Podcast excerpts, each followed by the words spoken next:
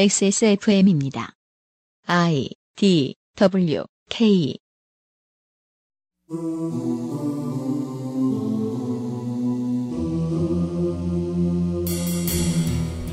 무더위가 물러가면 코디네이션, 불쾌지수, 세탁기 돌리는 횟수, 전기요금에 대한 피로감 등 많은 것이 달라지겠지만 이 땅에서 결코 사라지지 않는 공포의 존재가 있죠. 2016년 9월에 첫 그것은 알기 싫다는 날씨가 시원하니 더 무서워진 남양 특집 재벌의 재테크 시간입니다.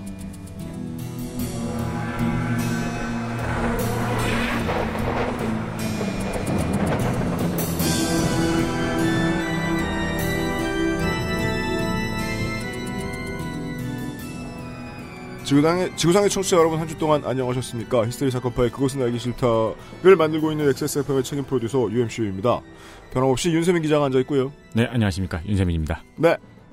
저희들 지금 방송이 189회가 나가자마자 계절이 바뀌어서요. 네. 계절 얘기하기 머쓱하고 원래 스위치처럼 바뀌었죠. 시사 프로나 뉴스 프로에서 날씨 이야기를 뉴스로 다룬다는 것이 참 머쓱한 일인데 이래선 안 되지 않겠습니까? 예.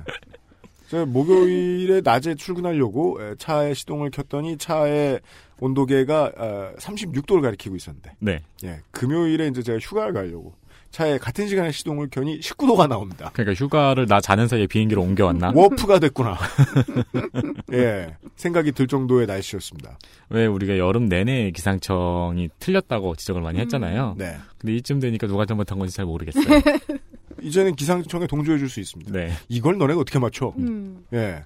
날씨만큼 신기하다고 정치에 관심 가진 지 오래 안 되신 분들은 이게 날씨만큼 신기하다고 생각하시는 사건이 있습니다. 요즘 조선일보와 청와대의 싸움에 팝콘이 필요합니다. 네. 그 결론부터 말씀드리면 보수 집권이 3년 차쯤 되면 늘 있던 일입니다.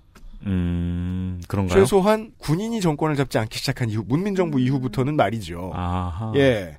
제가 최초로 보였던 건 우리 총선 데이터 센트럴 시간에 얘기해드렸죠. 강원도 국회의원들의 사정에 대해서. 음, 이럴 때 죽으라고 사지에 내몰면 기꺼이 손 들고 나가서 창을 들고 싸우다가 먼저 사라지는 아. 김진태 국회의원은 어, 다른 이름으로 불러야죠. 강원도 국회의원. 예. 음. 예. 세력이 없어 겪는 처량한 모양새 정도만 보였는데 제가 처음에 이제 정치에 그동안 관심을 안 가지신 분들에 대해서 왜 말씀을 드렸냐면 어, 그 다른 이제 저 정치 평론하는 방송들 들어보시면 다 이런 얘기 할 겁니다. 조선일보가 결국 꼬리를 내릴 것이다. 그 사유는 무엇인가를 생각을 해 주셔야 되는데 그 룰을 지키면서 싸우면 어, 얼마나 그 사람들이 손해를 많이 보는 것인가가 보통 그 알실의 방송 내용이 되긴 합니다만 네. 그 전에 싸우던 무기를 가지고 싸웠을 때 조선일보가 상대하기 좀 어려운 상대를 처음 만난 것이다라고 분석하기 때문입니다. 시사평론가들은. 지금까지의 싸움에 비해서요. 네. 그 전에 정치인들은 조선일보처럼 룰을 많이 어기지 않았다는 거죠. 정권 3년마다 반복되는 거라고 말씀을 하셨는데, 왜냐하면 조선일보는 그때 그때 개파를 골라야 되거든요. 음, 그러니까 집권할 정당을 고르는 건 대선 때 고르면 돼요. 조선일보가. 네. 그런데 후보를 골라야 될 거 아니에요. 네. 그게 지금입니다. 아. 조선일보 입장에서는 익숙한 싸움이 아닐까요? 경험치가 쌓여서? 다만 그 전의 상대들은 상도동계였습니다. 음. 아. 정치를 정치로 배운 사람들이었죠. 음. 이번 상대는요. 이런 싸움이구나 하고 싸우는 사람들이 아니에요. 네. 내가 삐졌기 때문에 싸우는 사람들이지. 그렇죠. 제가 이 시사 프로그램 맡고 몇 년 일해봐서 알거든요. 세상에서 제일 무서운 사람은 이 사건 단 하나를 가지고 삐진 사람이에요. 그 사람은 옆에서 부모가 죽어나가도 신경 안 써요. 부모를 죽인 원수! 넌 잘 모르겠고, 조선일보 이놈들. 나 조리 돌린 놈! 나와! 이, 이겁니다, 이거 지금. 서로 룰 없이 싸우고 있기 때문에 조선일보가 지금 살짝 반박자 물러나는 모양새를 보이는 건데, 네. 어, 이 문제가 뭔지 잘 모르셨던 분들은 가판대에서 조선일보 한번 구경해 보시길 바랍니다, 지금. 예. 요즘 만평들도 재밌는 게 많더라고요. 원래 대선 때 조선일보가 제일 재밌어요. 네. 그러니까 바지를 벗었다는 말이 적당하지가 않아요. 피부를 벗었어요. 대선 때가 되면. 모든 걸 다 보여주죠. 음. 내가 지금 급해 죽겠다. 요즘 그 정도 합니다. 급해 우. 죽으려 그래요. 심지어 요즘 가장 많이 나오는 정당의 반응 이런 거 있죠. 다 우상호 원내대표입니다. 아. 정- 우상호 원내대표가 지금 최고 자기 편이에요. 조선일보한테. 아. 네. 여간에 지금은 그냥 구경하시는 게 재밌을 상황이다. 네, 예. 그런 것 같습니다. 예. 왜냐면은 마지막 한 패드를 아직 못 갔거든요. 음. 그 다음 집권을 위해 우리가 누굴 꺼내야겠고 어떻게 꺼내야겠다는 시나리오 말이죠. 음. 그 이상은 없습니다. 이것은 나라에 희망적인 메시지를 주는 에, 수구 세력들의 내분 이런 게 아닙니다. 연례 행사입니다. 이것이 오히려 보수당 입장에서는 전당대회에 가깝다 라고 봐주시는 쪽을 추천해드리면서 근데 희망 갖지 마시라. 근데 싸움이 점차 치열해지기도 하고 말씀하신 대로 감정적인 부분이 점점 수면 위로 올라오는 것 같아요. 네, 예, 그래가지고 진짜 요즘에는 그냥 팝콘 드시고 네 뭐 필요하신 분은 3D 안경까지 챙기셔서 그렇습니다. 네. 네, 그 정도 반응을 하시고요. 몇 주 동안 그래왔듯 그 사이에 실제로 돈 버는 사람들 네. 팝콘 장수들에 대한 이야기를 나눌 것입니다. 광고를 듣고 하세요. 그것은 알기 싫다는 에브리온 TV, 용산에 가면 꼭 가보고 싶은 컴스테이션, 데블프 genuine leather craft, 도서출판 1984, 관절 건강에 도움을 줄 수 있는 무릎핀, 지속 가능한 나눔 아름다운 재단에서 도와주고 있습니다. XSFM입니다. 컴퓨터가 필요하시다고요? 그렇다면 컴스테이션입니다.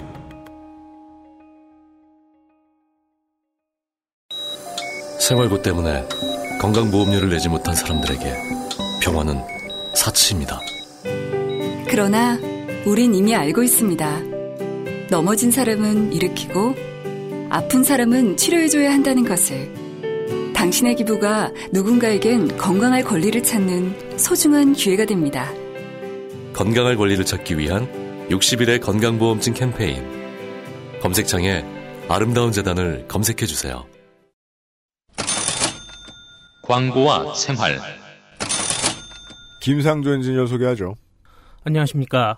민주노총, 녹색당, 서울시 이후에 또 네. 다른 네임드가 들어왔습니다. 그렇습니다. 아름다운 재단인데요. 아름다운 재단입니다. 어, 아름다운 재단에서 저희 구랄실에 광고를 넣으면서 네. 정말 많은 기대를 하고 계세요. 그러니까 그게 제일 걱정스럽습니다. 네, 아니 광고 문의하려고 관계자가 오면 이제 홍보팀의 담당자 한 분 오시면 되잖아요. 네네. 네.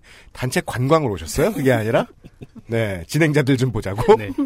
어, 그래서 이번 너무 열심히 들으세요, 방송을. 관- 아름다운 재단 관계자 여러분들이. 네, 그래서 정말 많은 기대를 하고 계시더라고요. 그렇습니다. 래서 방송 전까지 오늘 무슨 이야기를 어떻게 해줄 거냐고. 긴장 엄청 됐습니다. 네, 그렇게 아우 부르시더라고요. 네. 정말 아, 일단은 죄송하다는 말씀 드리고 싶네요. 혼자 못했는데 아직 아무것도 안 했잖아. 저는 사실 되게 노잼이거든요. 알고 네. 보면 예, 그렇습니다. 앞에 계신 분들이 웃어주시고 편, 편집도 이쁘게 해주시고 이렇게 하니까 그나마 좀 들어줄만 하지. 뭐 시작도 하기 전에 죄진 것처럼 굴어. 아, 전 진짜 아무 말이나 막 하는 애거든요. 아니 그렇다고 하더- 하더라도 말이죠. 네. 아름다운 재단 이렇게 무서워요. 우리가 돈이 많은 곳이 무서운 게 아니에요. 청취자가 많은 회사가 제일 무서워요. 하여튼 열심히 좀 해보겠습니다. 네, 네, 네. 너무 긴장하지 마세요. 네네네. 어, 많은 사람, 많은 분들이 겪으신 일들이겠지만, 음? 저희 집도 IMF 시대를 지나면서 가정이 해체가 됐습니다. 그, 그건 그렇게 많은 분들이 겪는 문제는 아니. 아, 그런가요? 가정이 다 해체가 된다는 아, 건좀 죄송- 예. 아니 근데 이 죄송합니다. 스튜디오에서는 뭐 저도 그랬으니까 최소 절반이네요. 아, 네, 네, 네. 하여튼 가정이 해체되고 제가 중학생 때 할아버지 할머니 댁에서 지냈고요. 네. 고등학생 때는 저 혼자 나와서 따로 지내게 됐거든요. 그렇죠. 그러면서 아버지한테 전화가 왔어요. 음, 요새 컴퓨터로 다 연결돼 있으니까 음, 아프면은 그냥 참지 말고 병원 가라고 음, 그런 이야기를 하셨던 게 기억이 나네요. 음. 하여튼 그때 당시에 저는 미성년자였고 건강보험에 대한 개념이 없죠. 예, 그런 개념이 없었는데 그런 저한테까지 혜택이 돌아가는 시스템이었습니다. 그렇습니다. 시스템은 괜찮아요. 네, 예, 하지만은 의료보험 혜택을 못 받는 계층이 있어요. 그렇습니다. 바로 의료보험비가 체납되신 분들 맞습니다. 그런 분들은 의료보험 혜택이 적용이 안 된다고 하더라고요. 네, 이런 걸 모두가 겪어봤다고 말해야죠. 네. 여기 있는 사람들 다 겪어봤을 거예요, 아마 지금 앉아 있는 사람이다. 그게 또 유- 여러분들이 또 생각하면은 바로 떠오르는 게 음, 정말 뭐 좋은 집에서 살고 음, 돈도 많지만 음. 좋은 차도 몰고 하지만 악의적으로 체납하시는 분들이 있잖아요. 네, 그런 분들이 먼저 떠오르는 게 일반적인 생각이라고 한다면 그분들을 돕기 위해 아름다운 재단이 나서는 건 아닐 겁니다. 그렇죠. 바로 생계형 체납제 때문에 네, 아름다운 재단에서 지금 캠페인을 하고 있거든요. 네. 아름다운 재단 관계자분들하고 제가 그 대화 중에 반목이 있었어요. 네. 그 생계 문제 때문에 보험료를 체납하시는 분들이 계신다. 근데 그걸 잘 모르신다 사람들이. 네. 라고 말하는데 제가 극렬 반대했거든요. 아니다 많이들 안다. 왜? 내가 한 2년 못 내봐서 안다. 앨범 안 팔릴 때. 음. 하여튼 생계형 건강보험료 체납자 같은 경우에는 정말 소득이 없어가지고 보험료도 내지 못하는 그런 형편에 계신 분들이 계세요. 네. 그런 분들은 의료 혜택도 받지도 못하고 그 혜택을 받지 못함으로 인해 가지고 또 소득을 또 벌어들이기가 힘든 네. 그런 상황이 처해지는 거죠. 작년부터 바뀌었죠. 네. 이제는 병원이 확인해서 네. 의료보험 체납자임을 이제 컨펌을 한 다음에 음. 일부 의료 서비스를 제한할 수 있습니다. 그런 분들을 도와주기 위해서 아름다운 재단에서 캠페인을 하고 있습니다. 그렇습니다. 근데 이렇게 체납이 된다 하더라도 한 달 정도만 그 의료보험비를 내면은 60일 가량은 또 의료보험 혜택을 또 받을 수 있다고 하더라고요. 맞습니다. 그래서 당장에 급하신 분들한테 음. 치료를 도와드릴 수 있도록 맞습니다. 예 그렇게 지원을 받고 있습니다. 어, 저는 그렇습니다. 그것도 모르고 지레 겁먹고 병원도 안 가고 계속 아팠네요. 아 그랬나요? 네. 예 이런 분들을 위해서 네. 예, 한 달 정도의 그 밀린 보험료를 네. 대신 납부를 해주고 네. 60일 동안 치료를 받게 도와주는 네. 그런 기부 프로그램이 마련되어 있습니다. 네. 도움을 받으실 분과 도와주실 분을 모두 찾습니다. 네. 아름다운 재단 홈페이지에 접속하시면 음. 60일의 건강보험증이라는 모금 페이지가 있습니다. 네. 기부를 하셔도 되고 음. 그리고 내가 도움을 받고 싶다 이렇게 해도 신청을 하셔도 좋습니다. 맞습니다. 검색창에 아름다운 여단 치셔도 됩니다. 예, 일단 우선적으로 청소년이나 어르신이 있는 가정 아니면 한부모 가정 음. 그리고 임산부 등을 우선 지원한다고 하네요. 네. 예, 많은 신청 부탁드리겠습니다. 알겠습니다. 감사합니다. 청취자 여러분, 저만 임산부가 인산부로 들리셨나요? 김상조 엔지니어였습니다.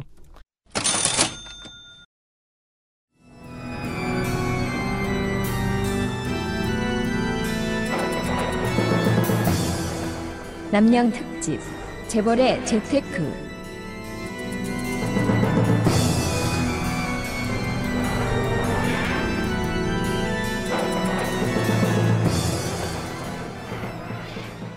이제 이 이야기가 왜 무서운지는 예, 지난 두 주 동안 청취자 여러분들이 많이 확인하셨습니다. 네. 이 이야기를 계속해서 파헤쳐주고 계신 호러물 예, 정키. 예.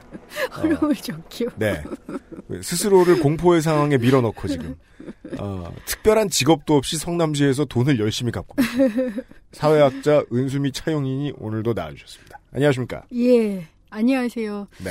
아까 이 조선일보하고 우병우 네. 수석관 혹은 청와대 간의 이제 드자비인데 정말 뭐 지옥이든 천국이든 뭐 어떤 일이 있어도 음. 네. 천재지변에서도 돈을 버는 능력자 네. 그렇습니다. 얘기만을 살펴보다가 불쌍, 불쌍합니다. 정치 열심히 하면 뭐예요? 커피숍이 하나 떨어져. 특수관계점 같은 것도 그니까 못 말이에요. 특수관계도 못 얻고 말이에요. 네네. 예. 오늘도 어쨌든 그 얘기를 좀 해보겠습니다. 네. 제가 첫 번째로 하고 싶은 얘기가 이게 좀 과한 표현일지 모르겠어요. 근데 제 네. 눈에는 도둑질이에요. 그리고요, 그 도둑질이라는 말이 법에 없어서 그렇지, 어, 절도는 맞아요. 예. 절도 맞습니다. 다만, 이런 또 이제 뻔한 질문을, 이제 우리 3주차에 뻔한 질문을 해야죠. 절도로 돈을 벌 수는 있긴 있겠죠? 예. 근데 얼마나 많이 번다는 겁니까? 원래 절도는 큰 절도가 안 나옵니다. 오션스 11도 아니고. 일곱 번째 도둑질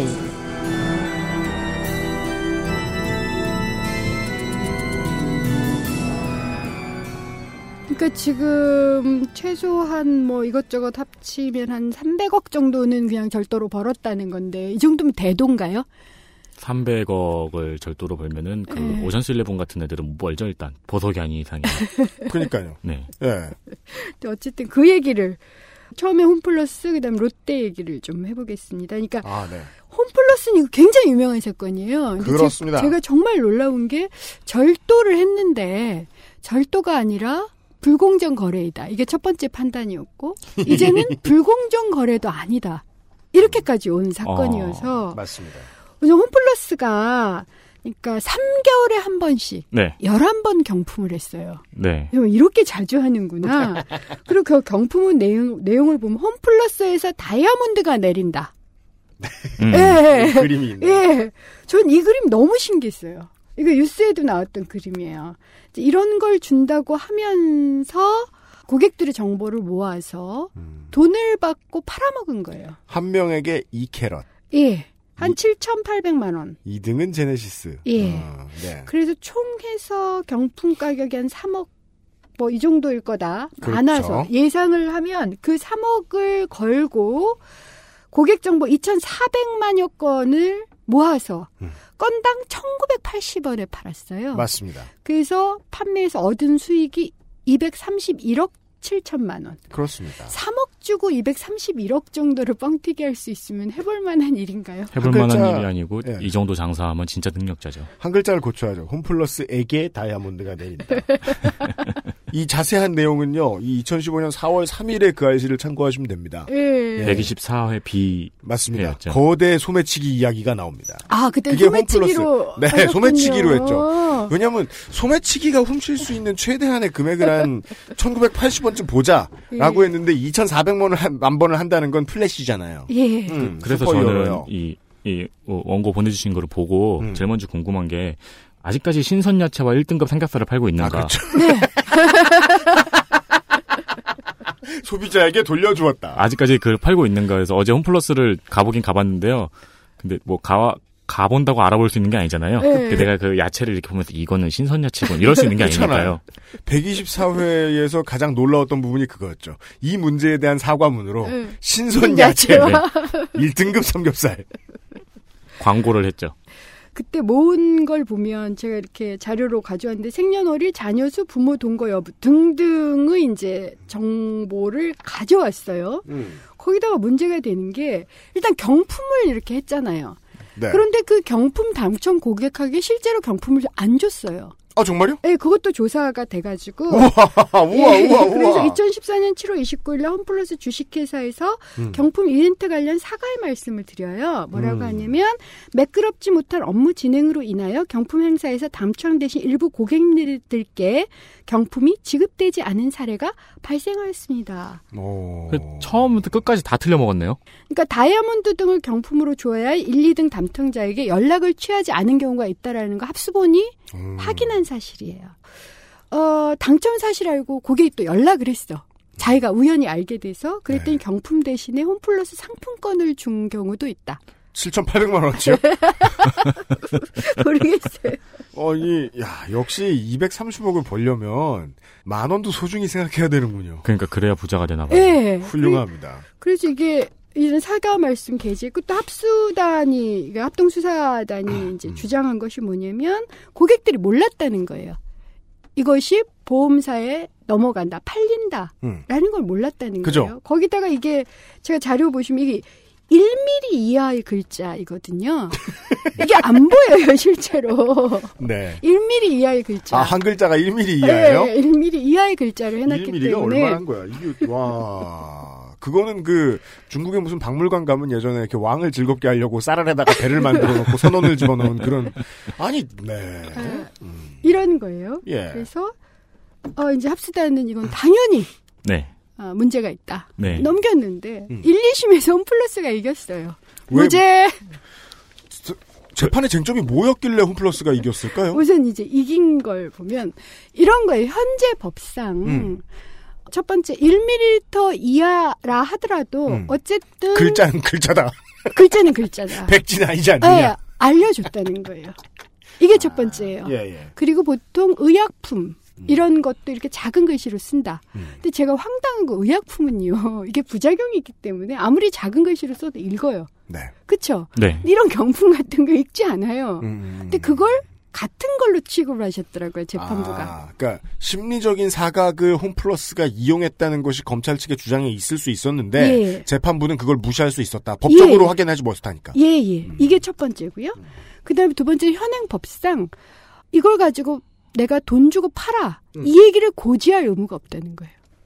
내가 정보 장사해. 네. 라는 걸 고지할 필요가 없다는 나는 거예요. 당신에게 받은 개인 정보를 다른 업체에게 팔았는데 그것을 당신에게 알려줄 필요는 없습니다. 예. 없다. 그러니까- 현재 법에 없어요, 실제로. 그거네요. 그 뭐 개인 정보를 수집하는 용도에 대해서 이, 이유에 대해서는 적혀 있잖아요. 예. 뭐 보험 광고라든가 예. 어디 뭐 마케팅 정보로 활용될 수 있습니다. 근데 거기에 근데 그 정보에 활용되는데 이 정보를 우리가 그 보험 광고 회사에 얼마 주고 팝니다. 예. 이거를 적을 필요는 없다고요. 없다는 거예요. 그러니까, 그러니까 보통은 이런 거 이게 해석 문제인데 법에 없는 경우 이걸 있다고 봐야 될지 없다고 봐야 될지는 법원의 판단이에요. 음, 그러니까 상식적으로 저는 있다고 볼 수도 있는 거예요. 법에 네, 네. 그 정도면 음. 개인정보는 굉장히 중요하니까 상식적으로 이걸 또 돈까지 받고 팔아? 네. 음. 그래서 3개월에 한 번씩 경품 행사를 했어? 경품도 안 줘가면서? 경고 안 줘. 이건 말이 안 되잖아요. 그렇죠. 그러면 이건 돈 장사 하려고 그랬다. 음. 라고 판단할 수 있어요. 그 제 기억엔 그래서 그 당시에 시민단체가 네. 재판부에 항의 서한을 1mm 글씨로 프린트해서 네, 맞아요. 보냈었어요. 결국 그 경품은 받았나 모르겠네요. 당첨되신 근데 분들. 저는 그 경품 대신 상품권이 내려갔다는 것도 머릿속에 얼른 이제 소설을 써보는 건데 누군가가 항의를 했어요. 왜 다이아몬드 안 주냐? 네. 그러면 직원이 그 전화를 받아요. 예. 위로 보고가 올라가요. 네. 보고가 올라가요. 보고가 올라가요. 어디선가 없으니까 상품권으로 줘라는 결정이 어디선가 났을 거 아니에요. 점심 먹다 말고 네, 어떤 인간에게서 뭔진 모르겠는데 상품권으로 줘. 야, 그럼 되게 순진한 당첨된 고객이 가서 AS 센터, 저, 저 AS 센터 1층에 있잖아요. 마트 1층에. 네. 가서 4천만 원어치 이렇게 상품권을 받은 다음에 제네시스로 바꿔주세요. 아, 근데 그것도 재밌는 게. 이 보고가 올라가는 중간에 그 문제가 부각이 됐을 거 아니에요. 어 다이아몬드 없는데. 그렇잖아요. 예. 그래서 왜 저 전에 베스킨 라빈스에서 이런 그 아, 거짓말 변호- 예. 거짓말 경품 장치 하다가 1등 당첨된 분이 변호사셔가지고 맞아요. 그분한테 그 회사 에어컨 압수 당했잖아요. 탈탈 털렸죠 예, 그때. 법대로 갔으면 털리고 망신도 당했어야 됐는데 아 야간에 사실 저 저 뭐냐 당첨되신 분은 중요한 게 아니고 그 2,400만이 국민의 절반 국민의 절반에게서 2,000원씩 빼가가지고 예, 그렇게 한 거예요. 매출을 톡톡히 냈다. 제가 이럴 때마다 꼭 홈페이지에 들어가 봐요. 음. 이 회사의 가치는 뭘까? 그러니까 아, 역시 캡처하셨어요? 예, 큰 바위 얼굴 꿈. 아, 어, 이렇게 써 있습니다. 예. 지금 저, 예, 읽어보세요. 박사가 준비해 오신 홈플러스는 큰 기업보다 존경받는 기업이 되겠습니다. 물론 이걸 생각해야죠. 누구에게 존경받느냐. 그렇죠. 기업들에게는 사실 충분히 이건 누군가가 존경할 만한 부분인데, 네. 존경받는 기업. 그다음에 모든 홈플러스 매장에 생활의 플러스가 됩니다. 이렇게 돼 있어요. 그렇죠. 기억하시죠? 앞에 한 글자, 네. 네, 생활. 네. 네. 어쨌든 근데 이제 문제는요. 지금 밝혀진 것도 롯데예요, 롯데. 전 정말 아, 롯데요? 이것 이상의 일이 항상적으로 생기겠구나. 롯데가 방통위에 따르면 롯데 홈쇼핑이 네. 2009년 2월부터 2014년 3월 사이에 인터넷 회원으로 이름을 올린 고객 정보 324만여 건을 네. 팔았어요. 음. 그래서 37억 3,600만 원을 매출을 올린 거죠. 음. 이게 매출을 올린 걸로 되더라고요. 사실은 그걸, 그, 그, 그렇게 번 돈을 매출 아닌 다른 걸로 기록하기도 어렵습니다. 왜냐면, 그쵸. 매매 행위를 해서 번 돈이잖아요. 예. 세금계산서 끊어줬을걸? 예. 예.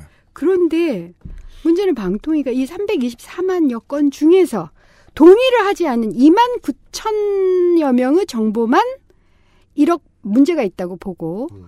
어쨌든 동의를 한 그러니까 마케팅용으로 사용됩니다. 라는 걸 제공소. 제3자 동의를 한 데는 문제 없다라고 해버린 거예요. 이게 홈플러스 법원 판결하고 똑같은 거예요. 근데 저 같은 경우에도 뭐 할 때 마케팅 정보에 사용됩니다를 물론 거의 체크를 해제를 하지만 음. 그거를 체크하는 경우에도 내가 롯데 홈페이지에 가입하면서 그 체크를 동의를 한다면은 음. 이 서비스가 당연히 롯데에 사용될 거라고 생각하고 동의를 하는 거잖아요.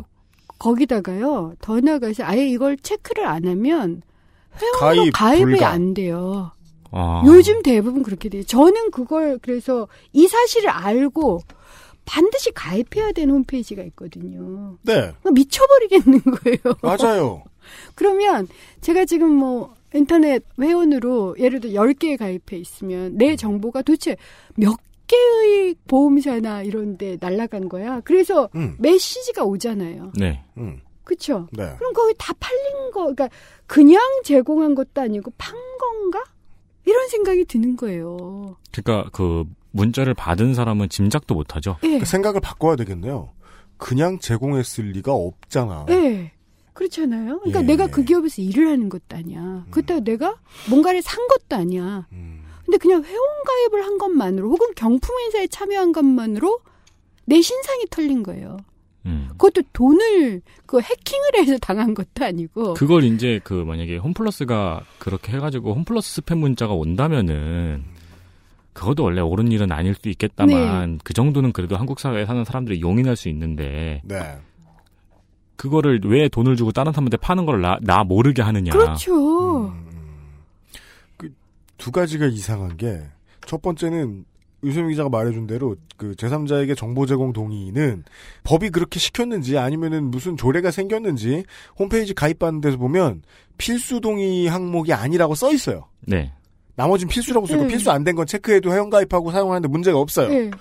그거를 언체크를 보통 하게 돼 있는데 그걸 체크하지 않은 이들의 정보도 팔았다는 것도 이상하고요. 그렇죠. 또한 은 박사님 계속 말씀하신 대로 현행법이 개인정보를 사고 팔지 말라고 규정한 조항이 아직 없다는 게. 음. 예. 심각한 문제인 그러면. 개인정보 보호에 대한 법률은 뭘 정의하고 있는 건지도 모르겠네요. 고지하라예요. 그냥 내가 당신의 정보를 활용합니다. 놀랍죠. 활용한다는 의미가 대단한 거구나. 그래서 아마 이 개인정보 보호법에 대한 사실은 이제 개정안이 올라가고 하고 있긴 하지만 항상 기업이 재벌이 빨라요. 음. 그쵸? 네. 다 해먹었어요. 아, 그러면은 이 문서 이 밑에다가 1mm 글자로 장기 기증 서약 동의서 이런 거 되겠네. 당신의 장기를 가져갈 수 있다고 고지해놓고. 뭐 실제로는 안 되겠지만요. 네. 네. 그런 그래서 이제 롯데도 제가 또 다시 음. 예, 홈, 홈페이지에 올라가 봤더니 아, 이 네. 미션은 미션. 사랑과 신뢰를 받는 제품과 서비스를 제공하여 인류의 풍요로운 삶에 기여한다. 그러니까 이거는. 그, 그 안 해도 되는 sub mission 있잖아요. 네. 게임 하다 보면은. 아, Easter egg급에. 네, 네. 뭐 별로 네. 보상도 별로 안 좋고. 아, 그러면은 여기, 여기서는 이 문장에서 요걸 바꿔야 되겠네. 제목을 바꿔야 되겠네요. 중요치 않은 미션. 안, 안 깨도 되는 미션. 네. 음. 꼭 이런 거 올려놓고 계속 그래요. 아주 잘 포장을 해놓고 희한한 짓을 벌이고 있는 거죠. 이런 일이 하도 일어나다 보니까 음. 그 개인정보 유출 사건이 심심찮게 일어나고 있잖아요. 예. 네. 그 저는 요즘엔 그래서 확인도 안 해요. 아, 맞아요. 네, 네. 맞아요. 보통 이제 처음에는 홈페이지 들어가서 내 것도 털렸나 음. 이러고 확인을 했는데 언젠가부터 그거 확인하는 것도 귀찮더라고요. 그냥 포기하고 있죠. 네. 그러니까 한국인들이 맞은 한 너댓 번 정도의 카운터가 있어요. 네. 네이트, 예. 옥션, 농협, 국민은행의 순서예요. 네. 그래서 국민은행 맞고 아 JTBC 사장도 털렸구나 이걸 본 다음부터 그 다음부터는 엄청나게 둔감해진 것 같아요. 맞아요. 나랑 네. JTBC 사장이랑 동급? 그게 어차피 다 끝났어. 뭐 이- 이런 마음. 약간 그런 느낌이에요. 그러다 보니 그, 저는 그런 문제 때문에 그 당시에 이제 홈플러스 개인정보 그 사건 때 홈플러스에서 신선야채와 돼지고기를 1등급으로 제공한다는 삼겹살. 네, 그 사과문을 보고 처음으로 든 생각이 뭐냐면은 이 사람들은 이 개인정보가 직접적으로 팔려서 그거에 대해서 항의한 사람은 하나도 안 무섭고 음. 여론이 무서우니까 음. 이런 사과문을 내는구나. 그러니까 왜 그 이벤트에 참여하지 않은 사람들은 음. 어떻게 보면은 어 나는 개인정보도 안 팔렸는데 1등급 삼겹살과 신선 채소를 먹을 수 있네 개이득 이럴 수도 있으니까요. 맞아요. 그 뭐가 재밌냐면 개인 정보는 사람이 가지고 있는 고유한 자산 중에서 주인이 그 가치를 되게 신경 안 쓰게 된 물건이 된 것 같아요. 한국에서는. 네. 근데 주인한테 늘 근처에 있다 보니까 그걸 이제 주변에 노리고 있는 기업들한테는 되게 소중하잖아요. 네. 글자 몇 개를 2,000원 주고 살 만한 게 뭐가 있어요. 개인 정보밖에 없잖아요. 정확히는 엑셀 시- 그 하나 파일 하나일 거 아니에요. 그렇죠. 파일에 한 줄이겠죠? 네. 하나의, 하나의 컬럼이겠죠? 근데 그거를 2,000원 주고 살 정도면 우리가 뭐 한 달에 뭐 저 보험료 뭐 한 7,000원에서 3만 원 내고 들어가는 거 그거 하나 100명 중에 한 명만 가입해도 엄청나게 그거야말로 개이득. 네. 그걸 알고 있는 기업들한테는 너무 좋은 일이다. 그리고 그 시장은 실제 end user를 가장 많이 만날 수 있는 유통의 흐름을 쥐고 있는 대기업들에게 아주 좋은 부가가치를 만들어내 줄 것이다. 더욱 무서운 건 지금까지 나온 판례로 봐서는 계속 팔게 해줄 것이다. 이 장사를 예. 막을 방법이 없네요. 예, 그러니까 개정안을 빨리 통과시켜야 돼요. 방법이 없어요. 이건 음. 법을 개정하는 수밖에 없고요. 그렇죠. 예. 그래서 어쨌든 그래도 저는 이걸 도둑질을 외도라고 생각합니다. 도둑질을 레알은 아니다. 아, 예. 음. 이건 그러니까 사실은 최근의 현상이거든요. 네, 그전까지 그렇죠. 해킹으로 털렸지. 물론 그 전에도 돈 받고 파, 돈 받고 팔았는지는 알 수 없지만 네, 그렇죠. 예. 사실은 그래도 이건 도둑질이 좀 외도라면 도둑질을 레알은 기술 탈취예요. 음, 네. 이건 계속 되어온 문제고요. 음. 그래서 이제 제가 가장 맨 처음에 관심을 가졌던 게 LG 화학이 이게 2014년인가 그쯤에서 거래하던 중소기업을 기술 탈취했다는 이유로 공정에 고발을 당했는데요. 음. 그것 가지고 LG는 수십억 정도의 매출을 올렸다. 네. 정확하게 얼마인지는 알 수 없지만 음. 해당 중소기업은 거의 도산 상태에 갔는데 음. 이때 공정위가 부과한 과징금이 1,600만 원이에요. 음, 음, 음. 그럼 나라도 도둑질을 하겠다라는 생각이 드는 거예요. 기술 그렇죠. 개발비 1,600만 원은 없죠. 예. wow. 제가 궁금했던 게 중소기업 사장님들께 좀 여쭤봤어요. 네. 공정위에 제소까지 하면 하는 건 그건 정말 막 가겠다. 이제 아. 끝이다라고 해야지 한대요. 억울해서 회사는 회사를 완전- 접는 완전히, 예. 회사는 있어도 날렸고. 예. 음. 그래서 한 경우가 지금 제가 가져온 게 이제 14건인데요. 아, 그럼 이 사장님들은 빚쟁이들한테 주구나. 예. 위쪽한테 주구나. 이래주기나 저래주기나. 똑같다. 같이 죽자. 예. 그런데 사실은 과징금이나 뭐 시정 명령 나온 거는 딱 두 건이에요. 제가 지금 은수미 차용인의 표를 보고 있어요. 하도급법 제12조의 3, 즉 기술 자료 제공 요구 금지 등. 네. 이것과 관련된 법이 많네요. 관련 조치 내역 2012년부터 2015년까지 14건이 보이고요. 음. 다 보면 큰 기업들이에요. 이베이 코리아, 인터파크 INT, SKT, KT, 롯데 PS넷, 한국 3M, 예. KT, LG화학, 일화, LG하우시스, SK플래닛, 기술자료 제공 여부에 관한 사실관계 확인 곤란. 이 자꾸 조치 사유로 쭉쭉쭉 주다. 예. 그러면서 조치 결과는 사건 종료. 예. 아, 봐줬다. 예. 국가가. 뭐 상호 합의했다. 뭐 이런 거예요. 다 사건 종류가 되고 딱 두 건만. 하나는 과징금, LG화학 건이 과징금이었던 거예요. 그래서 신문에 알려졌어요. 음, 요 건은. 예전에 2011년도쯤인가 제가 그 LG 측에서 중소기업의 특허를 뺏는 뭐 매뉴얼이 내부 문건으로 발견됐다는 예, 기사 같은 게 있어가지고 예, 예. 음. 그걸 봤던 기억이 나서 제가 그걸 어저께 찾아봤었거든요. 어, 옛날에 분명히 그런 일이 있었던 것 같은데 싶어가지고 네. 그 구글에 이제 검색어를 쳐가지고 검색을 해봤어요. 뭐 음. 기술 탈취, 뭐 특허, 무슨 분쟁, 대응 이런 거 검색을 해봤어요. 음. 사건이 너무 많아가지고 못 찾겠더라고요. 아, 정말요? 네. 여기 보면 지금 배터리 라벨 제조 관련 기술 자료 제공을 요구하고 이를 자회사에게 제공하여 배터리 라벨을 생산하는데 활용. 네. 아 이게 알고 보니 되게 웃기네. 2015년 5월 13일에 과징금 맞고 검찰에 고발됐다 예. 정도인데 14건이라는 건 대기업이 어마어마하게 많은 중소기업의 특허 혹은 고유 기술을 해다 먹고 그 다음에 정 답이 없을 정도로 인생에 고래 몰린 사장님들 예. 숫자가 14명이고 딱 쥐어짜고 쥐어짜서 14명이고 그 중에 법, 법이 손을 들어준 척 하는 게 딱 둘이고 그 예. 둘의 경우에 법의 철퇴라고 내려진 것은 기업당 1600만 원쯤일 것이다. 예.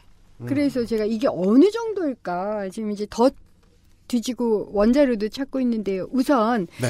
기술 유출 한 건당 네. 얼마의 피해일까가 2011년에 약 15억 정도인데 네. 보니까 중기청에 따르면 이게 2014년에는 건당 음. 유출이 하나 되면 건당 25억. 그러니까 배터리 라벨 하나 음. 25억 원 평균. 네. 그다음에 거기 뭐 만드는 거 하나? 그럼 보통 뭐 두억 건쯤 기술 네. 유출이 한꺼번에 일어나잖아요. 네. 그러면 중소기업 입장에서 25억 원 곱하기 뭐 3 정도 하면 거의 100억 원이 날아가 버리는 건데 음. 망하죠. 그렇죠. 음. 이게 이제 건이고요. 그 다음에 기술 유출 경험 기업이 약 12%에서 15% 사이예요. 그러면 10개 중소기업 중에 한두 개는 기술 유출을 경험했다는 거예요. 어... 엄청난 거예요, 이게. 중소기업이 수만 개가 되거든요. 그렇잖아요. 그 회사의 유일한 자금줄을 가져간 경우. 분명히 돈이 들어서 개발된 기술들. 예.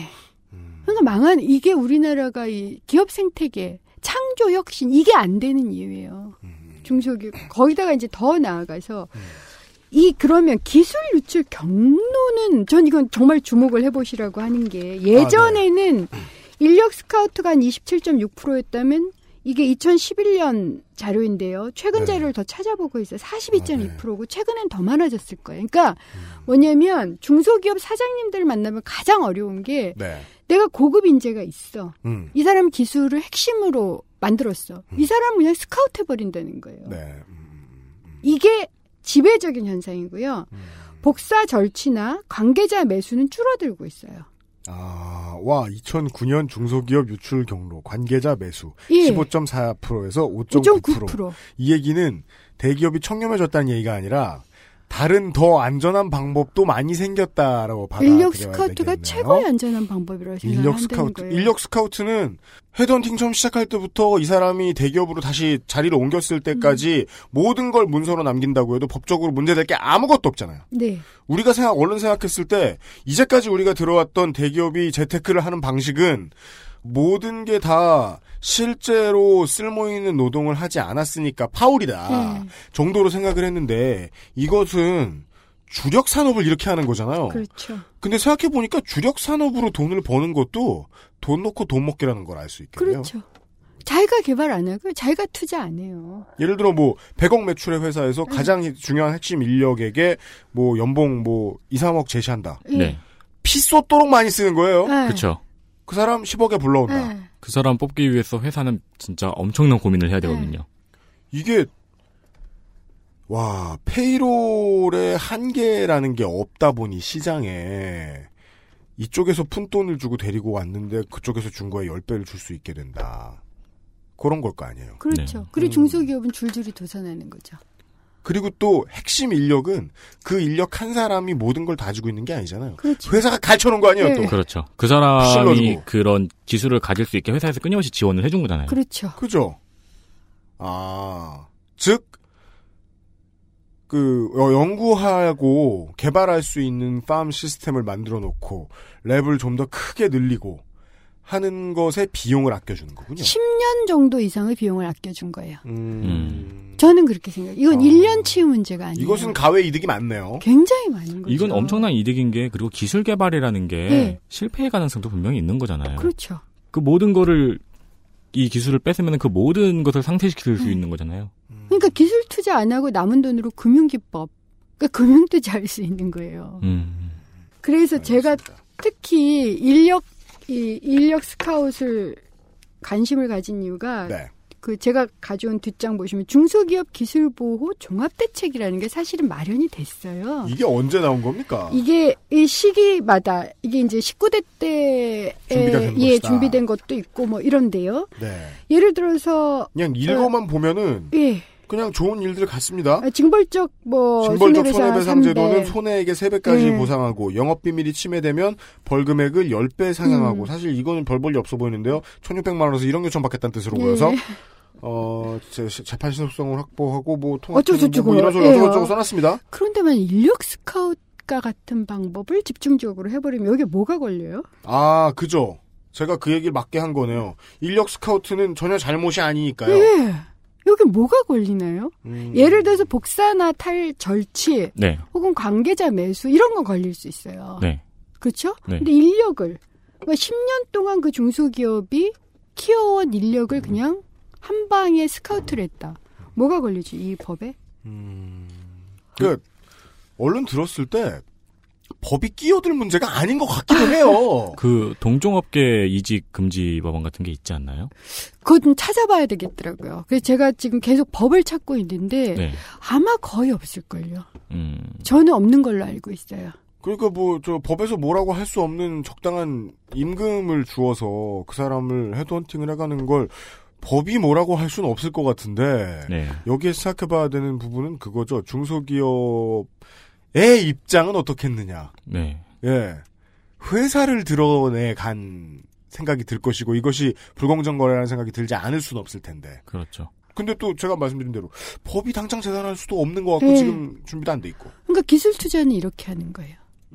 아 대기업의 예, 대기업 기술. 그러니까 제 그래서 도둑질을 레알이라고 제가 얘기하는 거죠. 이건 도둑질이잖아요. 그런데 이 도둑질을 외도도 하고 레알도 해서 지속적으로 돈을 벌 수 있으면 중소기업 잘 키웠다가 먹어버리면 되는 거잖아요. 그러네요. 그러네요. 확실한 거는 뭐 우리가 이제 뭐 LG 얘기도 나왔습니다만은 백색 가전 잘 만드는 한국 기업들 우리 사실 한국 기업들 가장 믿는 부분이 백색 가전이잖아요. 네. 쓰면 쓸수록 좋거든요. 그렇죠. 그리고 달라요. 아무래도 이제 AS가 간편하다는 이점도 분명히 있고요. 우리 최근에 그 저 최근에 그 자동차 잡지에서 봤는데 그런 거 궁금하지 않으셨나요? 한국의 트럭은 왜 다 포터 아닌 본골까? 세상에 그 많은 그렇다고 외제차 못 살 만큼 가난한 나라도 아니고 네. 대형 트럭은 볼보도 다니고 네. 만도 다니잖아요. 네. 벤츠도 다니고. 네. 근데 왜 소형 트럭은 다 현대아님께 할까? 그렇죠. 그 세대 차이일 뿐이잖아요. 그냥 1세대냐 2세대냐. 예. 보니까 이런 모델이 한국에서만 필요하고 외국에서는 안 필요한데 한국에서는 이게 톨비도 안 나오니까 기사님들이 과적을 하지 않으면 안 된다는 거예요. 차체 어. 강성이 너무 중요한데 음. 아. 과적을 하지 않는다는 기준으로 차를 만들어 놓다 보니까 해외 차들은 무조건 주저앉는다는 거예요. 아. 그래서 외국 차를 처음에 사왔다가 현대, 그러니까 봉고나 포터의 샤시로 바꾼대요. 음, 음, 음, 아, 음, 진짜요? 음. 예. 그래서 이제 칭찬할 만한 국내 물건들이 많이 있잖아요. 네. 현기차도 그런 물건이 있고 LG의 노트북이나 TV도 있고. 음. 근데 그것들을 만들어낸 기술력을 얻어오는 데에도 결코 페어 게임은 아니었다. 음. 예. 그게 과적을 하지 않으면은 기름값이나 톨비도 안 나오는 상황이기 때문에 기사님들이 봉고를 사가지고 거기다 과적을 해야만 생계가 유지되는 네. 그런 그렇죠. 상황이라면은 그 과적을 해야만 생계가 유지되는 시스템 역시도 돈이 위로 올라가고 있는 거잖아요. 그렇죠. 그 대기업 우리에게 꼭 필요하게 된 그 가전제품 혹은 차량 이런 것들이 이런 것들을 만드는 대기업이 가지고 있는 기술에 쓰인 비용. 그것을 쓰는 것도 불공정한 게임이다. 예. 예. 음. 요런 얘기를 들었습니다. 그렇죠. 이제 저처럼 이제 직업병이 되시면 앞으로 어떤 일이 벌어지냐면 모든 사안을 보면 돈이 어떻게 올라가는가 음. 이 상상만 하게 돼요. 그렇겠죠. 제가 요즘 심각한 직업병에. 시달리고 있습니다. 아. 큰일 났습니다. 주변에서 계속 돈이 이렇게 올라가는 아, 이 올라가는 꿈을 꿔요. 어 저기서 올라갔네 아, 또 올라갔네 표현하자면 이렇게 기화되어 빨리. 올라가는 네. 느낌이군요. 계속 그 상상을 하게 돼요. 땅은 건조하고. 네. 음, 그러니까 모든 사건을 보기만 하면 특히 이제 경제 사건을 보면 이건 얼마일까 음. 이것부터 생각하게 돼요. 낙수는 되지 않고 증발만 되고. 예. 음, 그래가지고 아 그러니까 지하수가 고갈되는 현상이 지금 벌어지고 있는 거죠. 아, 그 결과 중동의 내전 지역에서는 봉고 위에 토를 올리거나 로켓포를 올려가지고 사용하고 있고. 과적한다. 네. 가져가. RPG를. 반동을 버틴다. 예. 그렇습니다. 그, 네. 아, 사실 그 한 가지만 생각하면 되게 피곤하시긴 하시겠네요. 예. 어떡합니까? 본인이 빚을 갚아야 돼요. 직업을 열심히 달리셔야지. 비슷한 사례라고 할 수 있을지 모르겠는데 네. 관련해서 제 개인적인 경험이 있었으면은 옛날에 회사에서 일을 할 때요 어떤 대기업이었어요. 네. 대기업에서 자기네 이제 뭐- 뭐 안내 책자 같은 거 직원들한테 돌릴 안내 책자 같은 걸 만들겠다고 이제 의뢰가 들어왔었어요. 그래서 저랑 이제 그 회사 대표님이랑 몇 번 미팅을 갔는데 계속 계약을 차일피일 미루는 거예요. 음. 그러면서 이제 기획회의를 하자고 계속 불러요. 음. 기획회의를 몇 번이나 해 이러면서 대표님이랑 투덜거리면서 갈 때마다 뭐 목차를 요구하고 컨셉을 요구하고 디자인 컨셉을 요구하고 또 뭐 이것저것을 막 요구를 해요. 거의 러프하게 이런 걸 이렇게 써주면서 뭐 다음에 올 때 계약서 씁시다. 계약서 뭐 저희가 가겠습니다. 이런 식으로 계약은 차일피일 미루고 그런 다음에 결국 계약을 안 했어요. 음, 그냥 갑자기 전화 와서 맞아요, 계약 안 맞아요. 하겠다고, 예, 위에서 안 예, 하겠다고 예, 하겠다고 예. 그냥 갑자기 예, 그래요. 예, 예. 근데 저희는 뭐 이거 목차도 아, 넘기고 이거 기술은 다 내놓는데. 다 내놓고 그쵸 이것저것 다 넘겼잖아요. 굉장히 잦은 일이에요. 네. 음. 근데 이게 얼마나 잦은 일이냐면 되게 웃긴 게 이 중소기업도 저 제가 다녔던 회사도 아는 회사들이 많이 예, 있잖아요. 제가 냈던 그 목차와 기획서가 저희 그 당시 대표님이 아는 회사로 넘어갔대요. 예. 더싼 가격에 음. 그 일을 수주하면서 예. 우리가 목차까진 짰다. 음. 이걸로 니네는 만들기만 한다. 이런 식으로. 우리가 지금 몇 주 동안 듣고 있는 얘기가 사실은 저도 그, 그 대기업만 뭐라고 하고 싶지 않은데 아는 게 한국에서 규모를 축소하면 되게 흔히 볼 수 있는 문화들을 보고 있는 것 같아요. 네. 예, 우리가 대기업의 사례를 이야기하는 건 동네 사람들이 저지르는 파울 이 모이고 모여서 대기업이 됐다는 게 너무 이상하기 때문인 거죠. 이건 영화 괴물의 시나리오죠. 음, 제가 이 시리즈를 이렇게 옆- 옆에서 같이 진행을 하면서 계속 느끼는 게 제가 중소기업에 일하면서 겪었던 이 일들의 축소판을 겪었던 것들이 굉장히 많더라고요. 그렇죠. 네. 중소기업에 있으신 분들은 거의 대부분 한 번 이상 겪은 일들이에요. 아시는 이야기가 나온 겁니다. 예. 간만에. 아는 귀신이 있는 예. 거죠. 잠시 후에는 매우 새로운 이야기가 나올 것 같습니다. 예. 광고를 듣고요. XSFM입니다.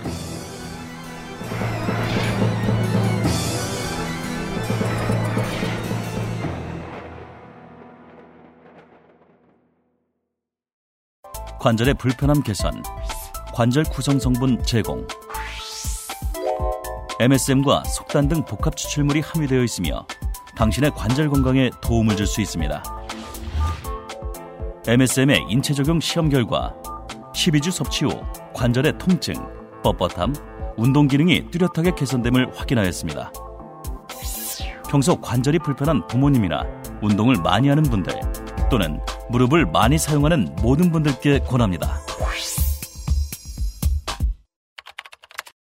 엑세스몰에서 만나요. 안녕하세요. 컴스테이션입니다. 발열 없는 오버클럭 스카이레이크 1151 소켓에 잘 맞는 냉각 시스템. 견고한 방열판의 DDR4 메모리. 엄청난 멀티태스킹의 압박을 견뎌내는 대용량 SSD까지. 무슨 말인지 아시는 분들에게 오히려 골치 아픈 문제일 겁니다. 큰맘 먹고 준비한 고사양 PC가 말썽을 일으키면 어쩌나. 서로 궁합이 맞지 않으면 어쩌나. 컴스테이션을 떠올려 주십시오.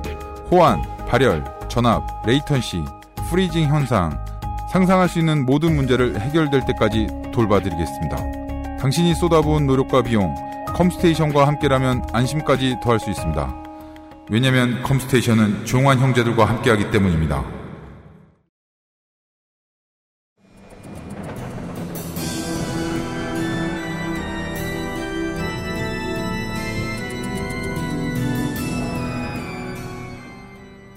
세상이 난리일수록 어, 좀 둥글둥글하고 무사한 멘탈을 어, 가지는 게 좋습니다. 예, 좋습니다. 나중에 진짜 큰 문제가 덮쳤을 때 자신이 침착하도록 도와주지요. 네. 지금 당장의 여러 가지 일에 대해서 큰 고민을 음. 하지 않는 것이. 왜요? 어떤 심각한 고민은 은수미 박사님 같은 분이 대신 해주거든요. 예. 여러분 오늘 들으시고요. 너무 많이 가슴 속에 이렇게 담아두고 있진 않으시길 바랍니다. 네. 다만 대신에 이제 동네 국회의원들 지나다니면 얘기해 보시는 건 좋죠. 예. 그거 그런 일이 있는데 홈플러스 그거 어떻게 혼낼 거냐. 네. 그때 가서 얘기하시고 잊으시는 것도 좋습니다. 여러분의 고민을 대신해 주고 네. 있는 공포 전문가 은수미 박사와 함께 하고 있어요. 예. 아, 제가 계속 그 이해가 안 된다고 말씀드리는 게 이게 쇼를 위한 극적 구성이 아닙니다. 사회적 배려로는 무슨 돈을 번다는 겁니까? 예.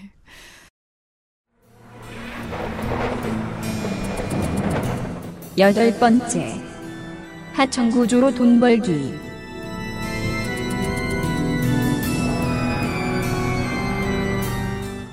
2013년 1월에 이재용 삼성 부회장 아드님께서 사회적 배려자로 그 영흥국제중학교에 입학했었던 사실은 꽤 유명해요. 저는 대승적인 차원에서는 이해할 수 있다고 봅니다. 예. 배려받아 마땅해요. 친구가 없을 거예요.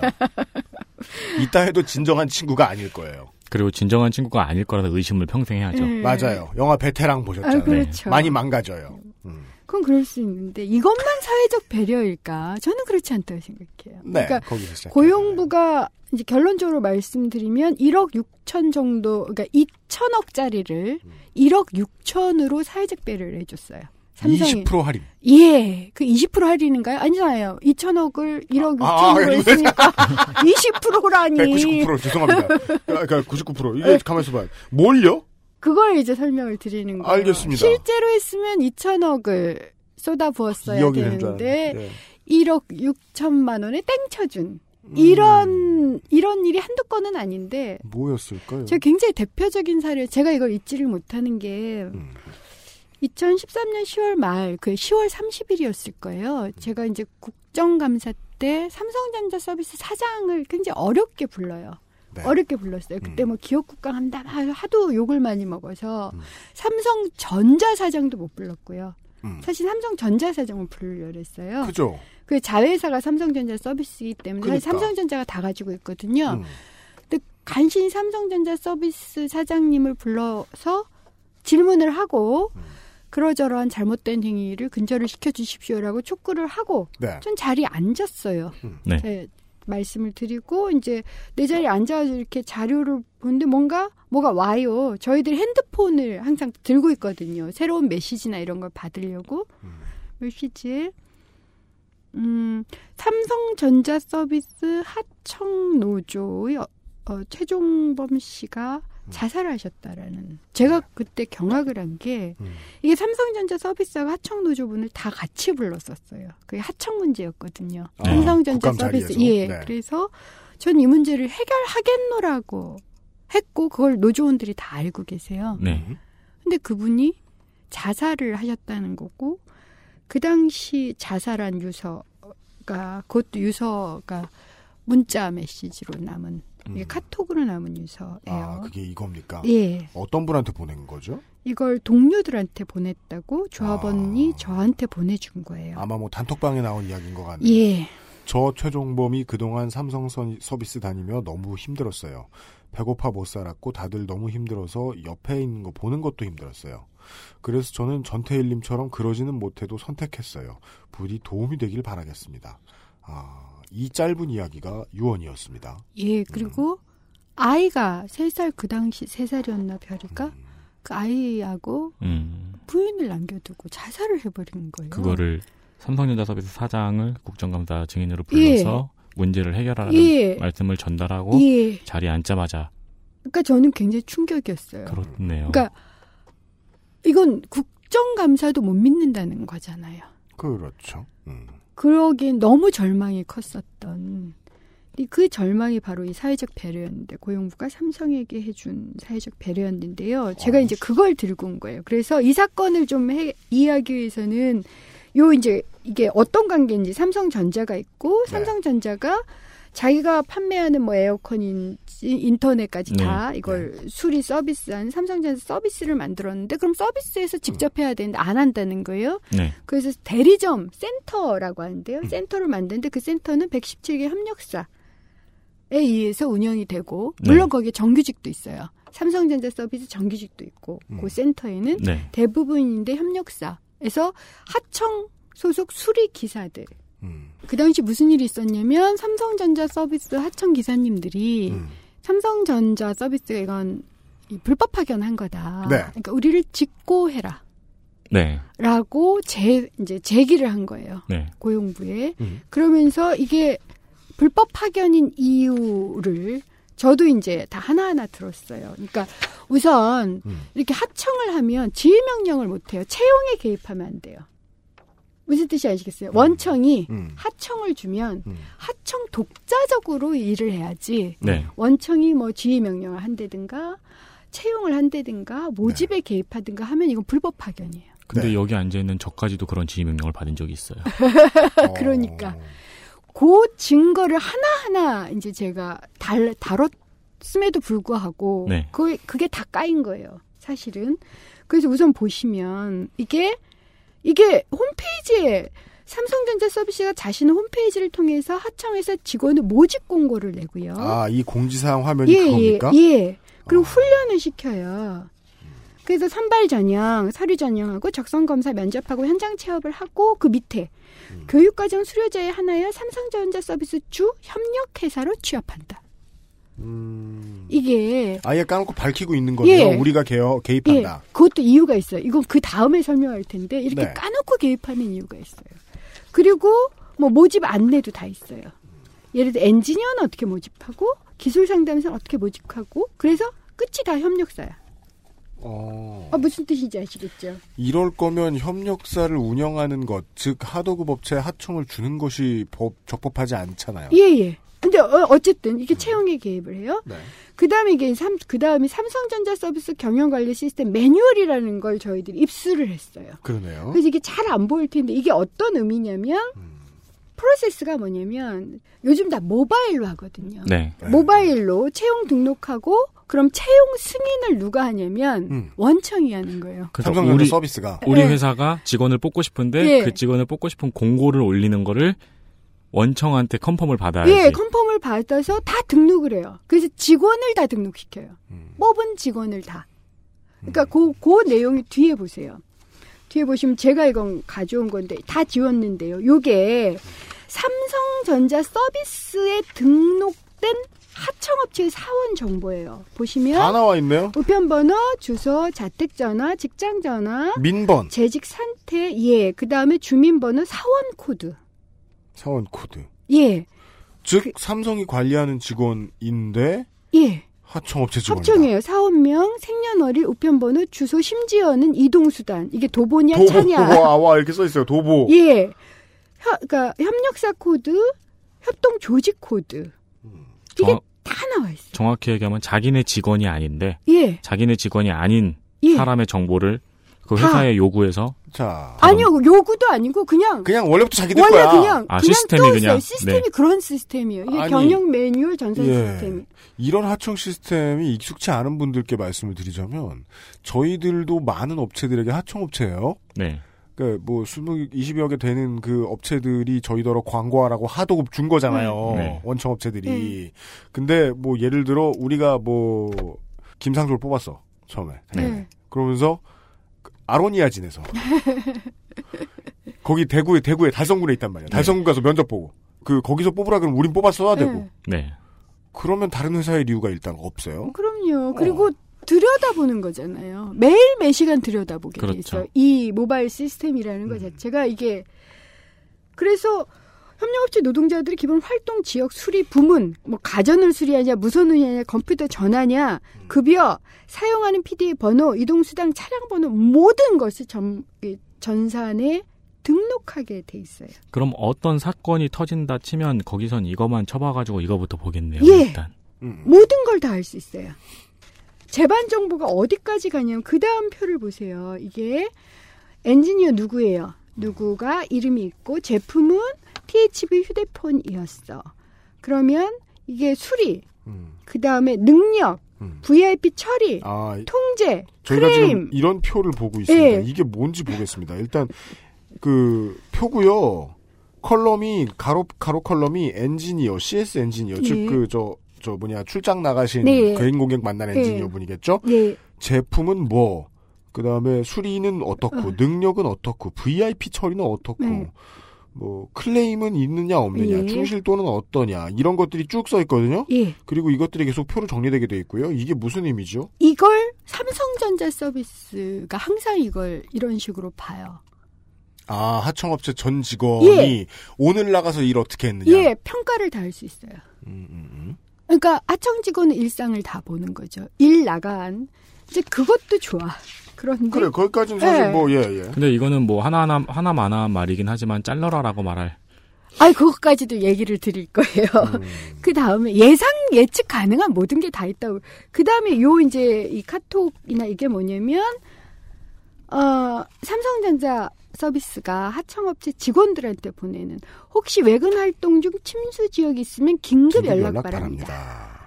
현장에서 수고 수고 많았습니다. 금일 400건 돌파를 위해 죽을 힘을 다해봅시다. 이게 원청이 보내는 거예요.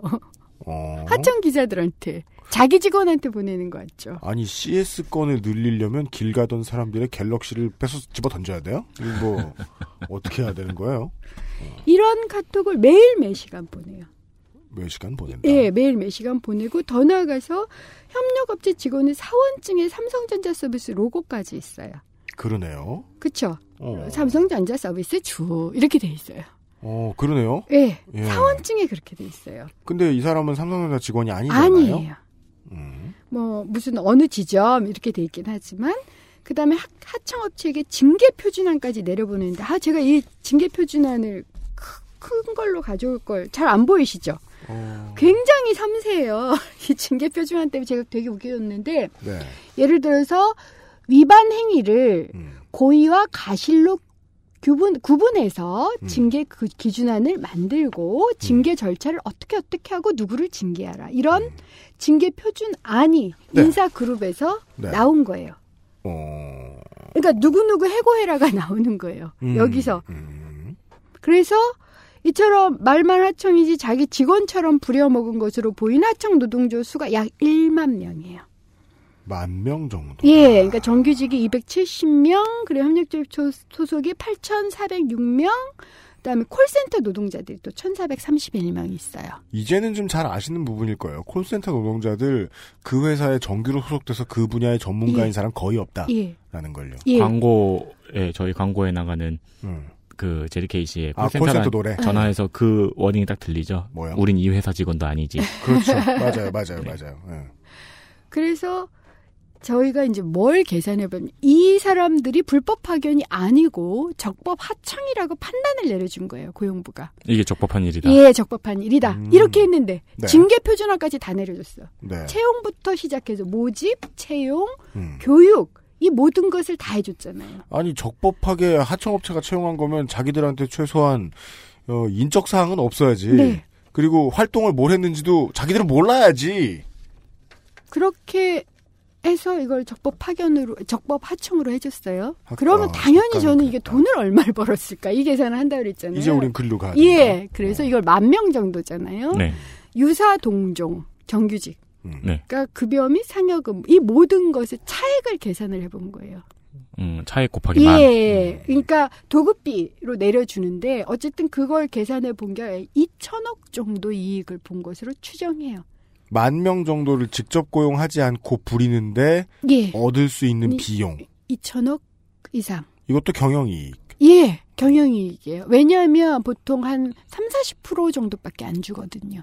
근데 그 돈은 3, 40%라는 건 정규직한테 주는 예, 예, 것보다 예, 예. 그건 아마도 뭐 사대보험 비용 뭐 블라블라 다 해서 그 회사가 한 사람을 먹여 살리는데 드는 비용을 딱 똑같이 비교해 놓고 봤을 때 정규직 한 사람보다 3, 40%밖에 안 예, 그래도 삼성은 적게 먹은 거예요. 그렇습니까? 이게 적게 먹은 거예요. 왜냐하면 SK하고 LG는 더 했어요. 제가 아. 오늘 안 가져와서 SK, LG는 어떤 식을 만들어요? 사람을 반으로 이렇게 나눴어요. 그래서 200만 원을 주면, 네. 예. 100만 원은 자영업자를 주고요. 음. 100만 원은 근로자를 줘요. 사람을 네? 반으로 나눠서. 이게 상상이 돼요? 저는 그- 공포 영화 서틴 고스트에서 사람을 반으로 나누는 장면을 본 적이 예. 있는데. 반으로 나눠서 아. 무슨 뜻인지 아시겠죠? 100만 원을 자영업자로 주니까 여기는 사회보험이 없어요. 내 몸의 반은 100만 원 은 이제 사회보험이 있는데 퇴직금은 줄어들죠. 아니 근데 대한민국엔 법이 있잖아요. 예. 아, 퇴직금이 줄어드는구나. 저도 그런 네. 형태의 고용을 만들어 내본 적은 있어요. 자주 출연하시는 분들에게 정규직으로서의 비용을 제공하고, 기초적인 비용을 제공하고, 출연할 때마다 출연료 비용이 따로 나가고. 근데 그런 걸 다 해도 퉁쳐서 사대보험 계산을 하고 나가지. 음. 왜냐면 그 사람은 한 사람이거든. 대신 냈어요. 그러니까 실제로 이 그런 근로자영자라고 우리가 불렀는데 네. 사람을 반으로 나눠버린 거예요. 반으로 똥 나눠가지고 그래서 100만 원어치는 내 걸 내가 내. 네. 그, 사회보험 비용을 100% 자기가 내야 돼요. 왜냐하면 이 회사가 이 자를 근로자라고 등록을 해놔버렸기 때문에 생긴 문제예요. 그러면은 그 사람은 이중으로 취업이 되어 있는 걸로 되어 있는 건가요? 개인, 그러니까 돈을 네. 아무런 계약 없이 하나는 자영자로 3.3%이 돈은 돈이니까. 네. 사실은 이건 사람의 문제인데 네. 이걸 취하는 형식은 돈이잖아요. 네. 내가 이자한테 200만 원을 줬는데 100만 원은 그 중에 100만 원은 그냥 일용직. 예. 무슨 뜻이냐면 월급으로 주고 네. 100만 원은 자영업으로 준 거예요. 그러면 자영업자한테 준 100만 원만큼 월급으로 나갈 돈을 아낀 거 아니에요. 그렇죠. 이거 사장이니까 알아 내가. 엄청 매력 있네요. 음. 이게 법에 걸리지만 않으면 말이죠. 월급 명세서를 보고 싶네요. 네, 월급 명세서를 봤어요, 실제로. 네. 두 장이 나가시겠죠? 예, 아니요. 아니에요? 아니요, 한 장으로 이걸 해결할 저거 수 아마 있는. 그럴 거예요. 그러니까 직장을 다니는 사람이 해결할 수 있는 폼이 있어요? 예, 직장을 다니는 사람이 그러니까 한 장은 자영업 아, 그 100만 원은 자영업으로 나가고 100만 원은 직장에서 일한 돈으로 나간다는 거면은 이거는 그러니까 직장을 다니는 사람이 마치 투잡으로 알바를 뛴 것처럼 그것도 아니에요. 그것도 아니에요? 아, 완벽하게 저는 처음에 그걸 그래 이해를 못했어요. 그 차감의 그 차감이 뭐가 되냐면 세대 보험료 뭐 차감되고 원래 이 사람한테 예를 들어서 250만 원을 줬는데 네. 실제 급여는 뭐 50만 원이나 70만 원이 차감이 된 거예요. 음.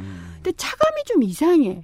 우리는 보통은 어, 내, 내, 내가 낼 국민연금만 차감을 하잖아요. 음. 어, 반반이잖아요. 네, 근데 반반이잖아. 100%낸 거야. 차감을 한 거고 온갖 걸 차감을 했어요. 음.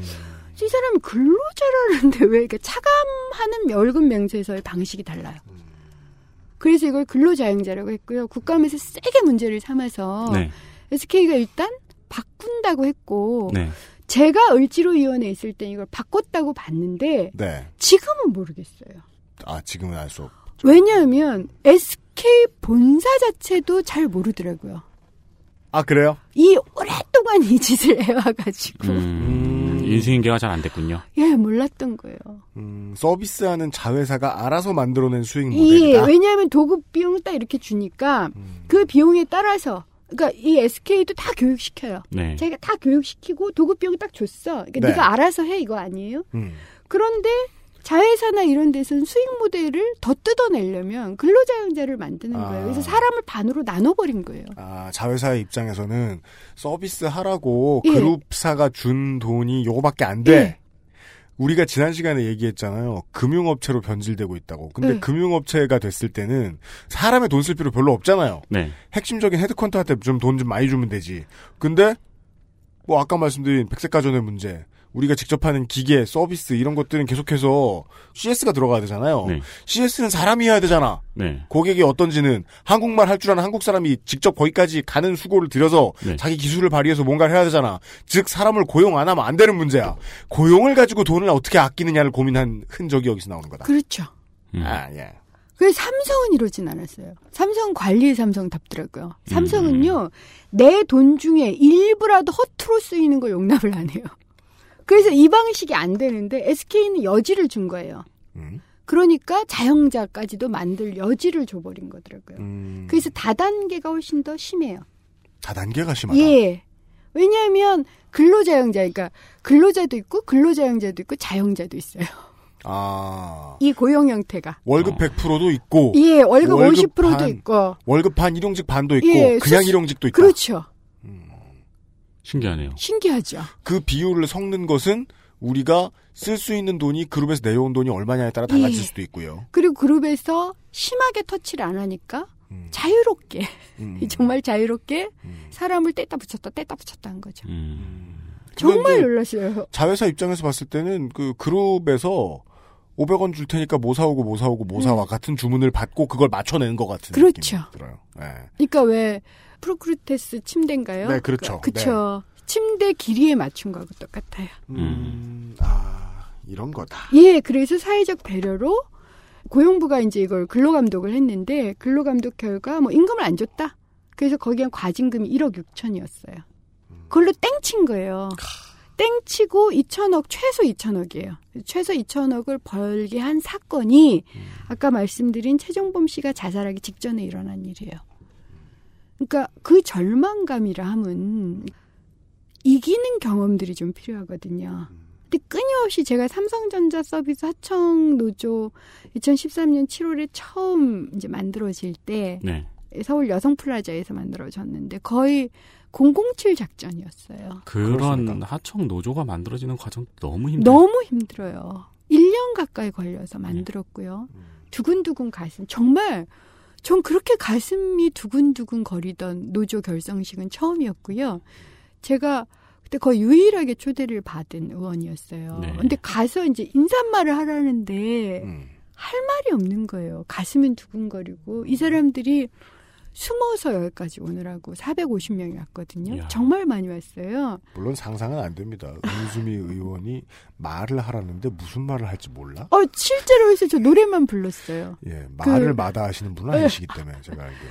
그 여름에 태어난 아 노래만 하셨어요? 네, 아름다운 당신 생일 축하 노래만 아. 불러드렸던 그러니까 정말 그 눈빛 앞에서 그랬던 기억이 7월에 있는데 9월에 판정을 사회적 배려를 이렇게 해주시고 아이고. 그러니까 10월에 그래도 국감을 해봤는데 그때 자살이 나왔고요. 그리고 나서 거의 1년 6개월 만에 해결이 됐어요. 그래서 그리고 나서 그러니까 음, 장례식도 제대로 못 치르고 겨울 나고 삼성 앞에서 계속 밀고 당기고 하다가 네. 그 다음에 봄 여름 되기 전 야, 아니죠 가을 그 다음 해야 간신히 이 문제를 좀 해결을 했었던 기억이 나요. 알겠습니다. 놀라운 사회적 배려 이런 게 한두 건이 아니다. 네. 그럴 때마다 돈이 생긴다 이렇게 생각하시면 될 것 같아요. 네. SK에 대한 경우를 이제 은수미 박사님이 해석을 해 주셨습니다. 200만 원을 받는 월급 노동자의 입장에서는 100만 원 월급을 받으면 그걸로 이제 사대보험 띄인 걸로 보통 이제 200만 원 정도 내면 사대보험을 어, 회사하고 양쪽이 가르면 노동자는 18만 원에서 20만 원 정도 낼 겁니다. 네. 예. 그러면 그거를 어 18만 원만 내도 되는 걸 9만 원을 자기가 더 내. 예. 그렇죠. 그런 거예요. 거예요. 나머지 나머지 돈은 일용직의 3.3% 원천 징수금 네. 떼어 가는 걸로. 이건 네. 이제 현장 노동을 해보신 분들이 좀 잘 아실 부분일 텐데 그런 식으로 어, 월급 노동자들한테 9만 원씩 10만 원씩 더 가져가서 만들어낸 돈. 또 우리가 앞에서 이야기한 어, 일반 고객들에게 1,980원씩 걷어가서 만들어낸 200억과 예. 뭐 한번 부딪혀 볼 만한 수치의 큰 돈이 나오네요. 정말 하이에나처럼 뜯어먹잖아요. 그러게요. 사람은 몸을. 네. 저는 몸 나누는 건 처음 봤어요. 저도. 돈을 조금씩 뜯어먹거나 아까 뭐 길 가는 사람 갤럭시를 집어 던져야 음. 되느냐 말씀을 하셨는데 네. 그럴 리가 없는 게 어, 하루에 밀려 들어오는 CS 건에 비해서 음. 모자란 사람 수를 채용을 하고 있으면은 CS 건은 쌓여 있잖아요. 아 계속 달려야 되는 거예요? 계속 아니요. 달려야 근데 됩니다. 그렇지도 않아요. 지난 여름에 광고 이건 이제 재미있는 광고로 낸 거예요. 네. 그 노조에서 뭐라고 광고를 냈냐면 성과급을 도입해서 이 상황에서 하청 노동자들한테 음? 하청 노동자한테 성과급을 도입해서 그건 보통 불만을 상쇄하기 위해서 개수 도급 단위로 한 거예요. 네. 그러니까 100건 처리해라. 20분에 하나씩 처리해야 된대요. 음. 100건 처리해라. 200건 처리해라 해서 맨 못 처리한 사람들을 저성과자로 음. 해고시키겠다고 내가지고 이분들이 광고를 내셨어요. 음. 고객님 저희들을 가볍게 여겨주시면 에어컨이나 음. 그 냉장고를 고장 내주세요. 음, 음. 아 무슨 뜻인지 아세요? 그게 쌓여 있는데도 음. 그러니까 그- 이게 쌓여 있건 혹은 성과급을 지급을 하든 어쨌든 간에 어 노동법이나 혹은 물리적으로 할 수 없는 분량의 일을 요구를 하고 있다는 그렇죠. 거죠. 그렇기 음. 때문에 원청은 돈을 버는 거고요. 추리 같은 거 나오신 기사님들 볼 때 참 몸둘 바를 모르겠는 게 예. 이런 사정을 아니까 얼마나 바쁘신지를 아는데 네. 또 센터에서 가끔씩 저 뭐냐 기습으로 고객한테 전화해서 맞아요. 불친절했냐 뭐왜잘 봐줬냐 이런 거 자세히 물어보고 만점 안 나오면 또 까잖아요 거기서 거기서 가요? 차감액이 있어요. 거기서 차감액도 있고 네. 올해 3월인가요? healing walking, 예, walking day? 예. 예, 그런 일이 있었죠. 예. 저성과자를 30kg 행군을 예. 시켰던. 그러니까 나는 간단하게 TV 하나 고치고 인터넷 하나 고치고 이런 문제로 불렀는데 이 양반은 삶의 살얼음판을 걷고 있다는 걸 알겠으니까 무서워 죽겠는 거야 내 옆에서 그렇죠. 그런 살얼음판을 20분에 한 번씩. 예. 네.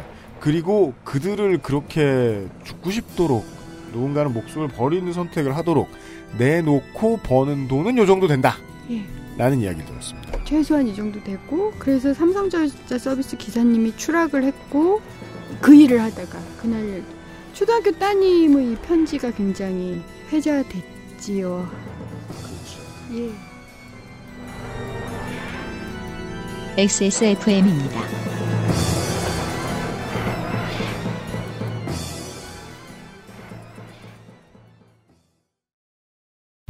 계단 오르기가 불편하신가요?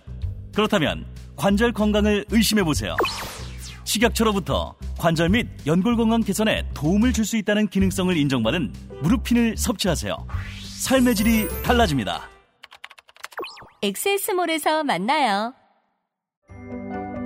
지금까지 그래왔듯 당신의 자부심이 되어드리겠습니다.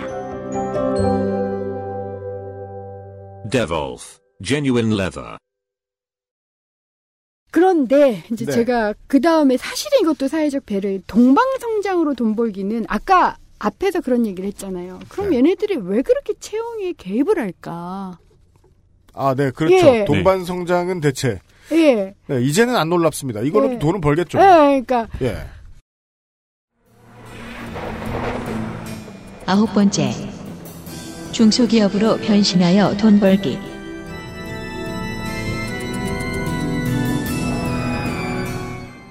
아까 그거 그렇게 해서 최소한 2천억 번다 그랬잖아요. 그 다음에 또 돈 버는 방식이 아까 채용에 개입을 하고 모집하고 교육까지 시킨다 그랬잖아요. 그 교육을 국민 세금으로 시켜요. 국가 말고 사 기업이 직원을 교육시키는 예. 데에 돈을 왜 국가가 돼요? 음, 그게 국가 인적자원 개발 컨소시엄이라고 해가지고 중소기업과 대중소기업 상생 협력을 어? 그럼 그런 거예요? 삼성 밑에 있는 자회사, 즉 삼성전자 서비스. 음, 그래서 이건 삼성의 예를 드는 겁니다. 다른 기업도 음. 그렇겠죠. 말씀해 주셨듯이 큰 기업 밑에 있는 자회사 사실은 밑이 아니고 동등한 협력사라고 계약서엔 써 있지만 음. 직원들도 자기들이 다 뽑아주고 음. 그 다음에 월급도 조금 주게 만드는 그 쪽쪽 빨리는 하청을 네. 국가는 갑자기 그래 중소기업이야라고 보고 삼성전자가 도와줄 수 있는 건 도와주지 예, 이런다는 예. 거예요. 실제로 컨소시엄을 구성해서요. 교육을 시킨 거예요. 근데 웃긴 게 그러려면은 이 직원들을 교육시킬 돈을 중소기업한테 줘야죠. 이 컨소시엄에 줘요. 그렇기 때문에 2014년 협력업체 121곳 8,300 8,346명을 국가 지원으로 교육을 시켰어요. 근데 그건 사실 삼성 직원이잖아요. 예. 아 재밌네요. 아니요. 협력업체 협력업체. 직원이죠. 그러니까 협력업체 직원. 네. 그 사람들 삼성 직원이잖아요. 어, 맞아요. 아니 삼성 직원만큼의 삼성에서 보기엔 삼성 직원이잖아요. 그 삼성 직원한 말을 그 당사자들이 뭐 들으면 되게 화가 나는 게 그만큼의 대우를 못 받잖아요. 그렇잖아요. 그래서 제가 지금 삼성이 보기엔이라고 말하는 거예요. 삼성이 보기엔 봐 이거 명함에다 여기 써놨네. 예. 우리 직원이야. 예. 그러면 자기들이 파울하고 있다는 걸 스스로 인정하는 꼴이잖아요. 삼성 직원이 국가 돈으로 중소기업한테 받는 지원으로 교육을 교육을 한 받았어요. 거예요.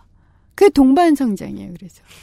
100번 양보해서 생각을 해주면은 국가에서 중소기업에 있는 근로자들을 인적 자원을 개발하고 싶은 마음을 가지고 있어요. 근데 그거를 교육시킬 수 있는 능력을 가지고 있는 사람들이 삼성이야. 그래서 걔네한테 돈을 줬어. 예. 이건가요? 예.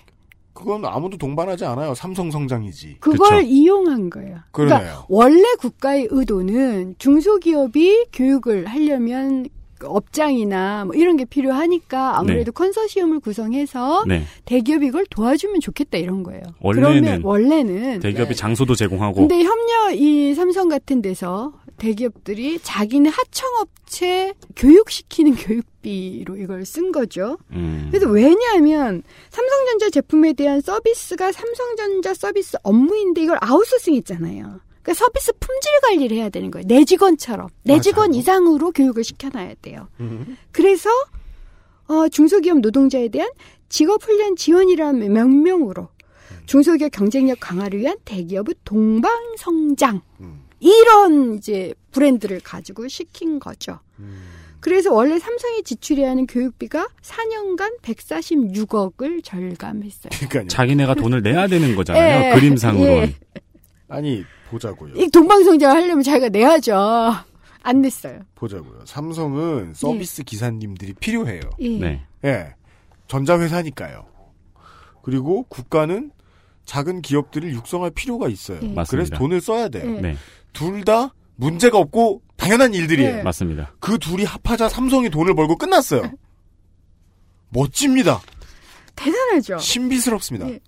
근데 이것을 제가 이제 2014년 국정감사에 다 내놔라고 해봤어요. 많이 받는 데만 두산중공업 370, 그 굉장히 많아요. 379억 5천. 그러니까 이거 지금 국가 인적 자원 인적 자원 네. 개발 컨소시엄 이거는 네. 중소기업들한테 하려고 돈을 내준 건데 지금 많이 받은 순서를 보니까 이거 재계 순이잖아요. 두산중공업, 포스코, LG전자, 대우조선해양 대우조선해양은 참 많이 끼죠. 그러네요. 포스코, LGCNS, 현대삼호중공업, 삼성중공업, 코오롱인더스트리, 현대중공업. 아니 이, 이게 이게 이게 무슨 동반성장이에요. 다 들어있어요. wow. 그래서 4년간 25개 기업이 지원받은 돈이 약 4,130억, 합치면 연간 그쯤 돼 보입니다. 예, 연간 1,000억, 한 개 운영 기간당 연평균 40억. 많을 때는 뭐 300 몇십억까지. 두산중공업 380억이네요. 예. 그 다음에 삼성전자가 146억 정도였으니까요. 이 돈은 그럼 아 가만 있자. 제가 이제까지 이제까지 쉽게 말씀드렸던 게 그럼 이건 운영이익이잖아요, 매출이잖아요 이렇게 말씀드렸는데 음. 이건 운영이익도 매출도 아니에요. 이건 국가 인적자본 개발 지원금이에요. 예. 네. 그리고 엑셀에 칸이 하나 없어진 거죠. 예. 직원 교육비 이런 게 없어진 거죠. 아 그죠. 비용을 네. 쓰- 우리가 계속해서 중요하게 말씀드리고 있는 원칙이 있잖아요. 비용을 쓰지 않는 것이 이익이다. 네. 어. 그러니까 마이너스 칸에, 그러니까 지출 칸에 직원 교육 하청업체 직원 교육비가 없어지고 어, 수입 칸에 요게 요게 생긴 거죠. 이게 고의로 했으면 죄가 죄, 그 고의로 했으면 죄잖아요. 네. 그렇다면 죄를 지은 진범은 국가인데요. 죄질이 상당히 안 좋아요. 그렇습니다. 이제까지 기업을 봐준 건 좀 비겁해서 그랬다 쳐. 돈을 주는 건 너무하잖아. 그러니까 돈을 주고 싶은데 뭐라고 이름 붙여줄까? 이것만이겠어요? 전 사실 제가 이제 직업훈련이나 고용이나 이런 문제에 관심을 갖게 된 이런 걸 찾아내는 건데 전 정말 이것만일까?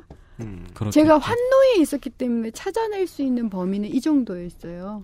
동반성장이란 이름으로 정말 얼마나 많은 걸 뜯어가고 있는 건지 상상이 안 가요. 그리고 제가 그 은순이 박사님 이 방송 옆에 계속 앉아 있 앉아 있으면서 느끼는 건데 계속 그 생각이 들어요. 뭐요? 한국에서 이걸 대체 누가 알아낼까? 누가 알아내긴 해. 그래서 대기업들도 서로 싫어할 거야.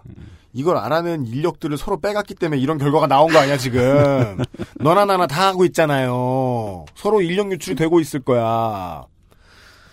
오. 그럼 이제 여기서 20위한 기업이 여기서 1위한 기업 인력을 빼와가지고 봐요. 지금 두산중공업이 중소기업이 지원받는 걸로 380억 원 받았잖아요.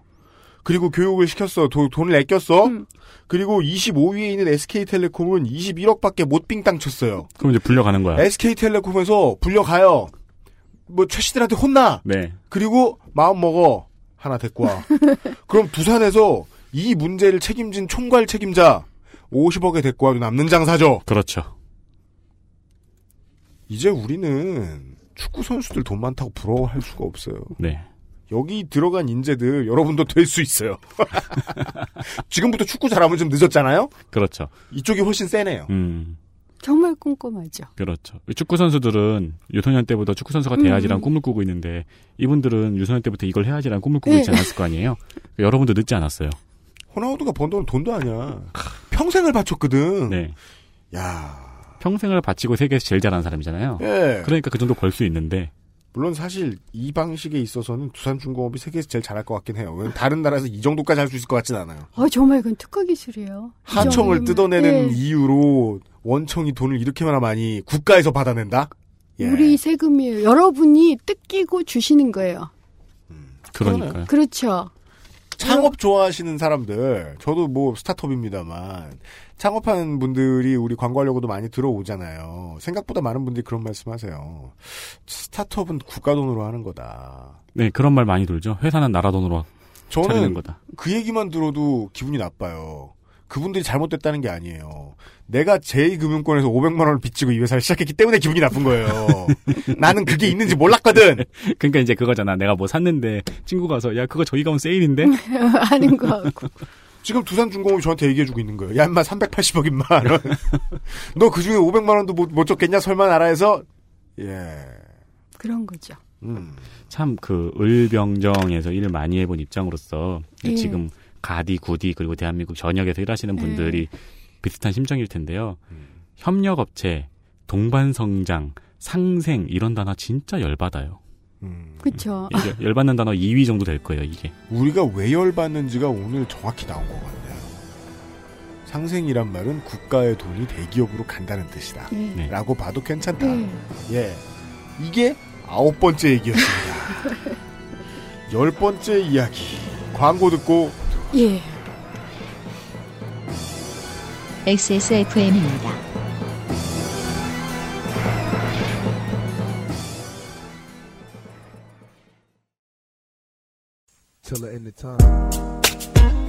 짧은 만남이었지만 영원히 잊혀지지 않는 인류의 연인 제임스 딘, 제니스 조플린, 지미 헨드릭스, 히스 레저, 커트 코베인, 에이미 와인하우스 그리고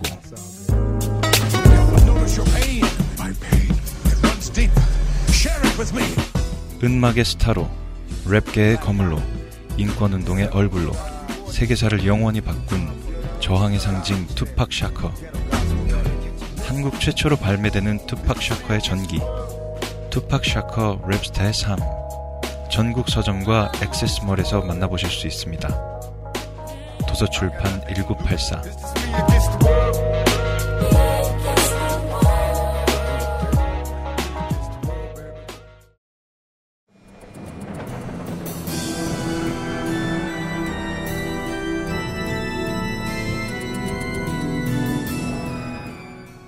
이런 문제를 논할 때 말이에요. 제가 앞 시간에 그 말씀, 저 조금 전에 그 말씀 드렸잖아요. 그 화 너무 내지 마시라고. 네. 예. 왜요? 이거 화내면요. 이거 쫓아다니는 직업을 가져야 돼. 그렇죠. 근데 이거 쫓아다니는 직업을 가지죠. 그러면 자기가 화가 난 상태라 연구가 잘 안 됩니다. 맞습니다. 별것도 아닌 거 가지고 잘못이라고 몰아붙이기 좋아요. 내 안에 있는 파시즘을 끄집어내가지고 그 연구에 부족한 부분을 메꾸기가 좋습니다. 네. 뭐 뻔한 거지라며. 네. 그래서 저희가 은수미 박사님을 모신 거예요. 이거 트집 잡을 때가 어딨어요? 다 맞는 말인데. 우린 부러워 죽겠잖아요. 그냥 듣느니 부럽잖아요. 그렇죠. 이게 말이에요. 사람이 의심할 땐 아무거나 의심할 수 있지만 부러우려면 완벽해야 돼요. 음, 음. 예. 기대됩니다. 녹색 돈 벌기. 네, 녹색 돈 벌기예요. 뭡니까?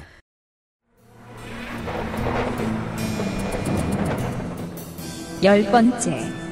녹색 기업으로 변신하여 돈 벌기. 이제 녹색 기업 인증 제도라는 게 있어요. 네. 이 녹색 기업 인증 제도를 가지면 이제 여러 가지 혜택을 받게 되는데 이게 대기업 인증 전용 제도인 거죠. 왜냐하면 그래요? 예. 186개 녹색 기업 중에 지금 179개가 대기업이에요.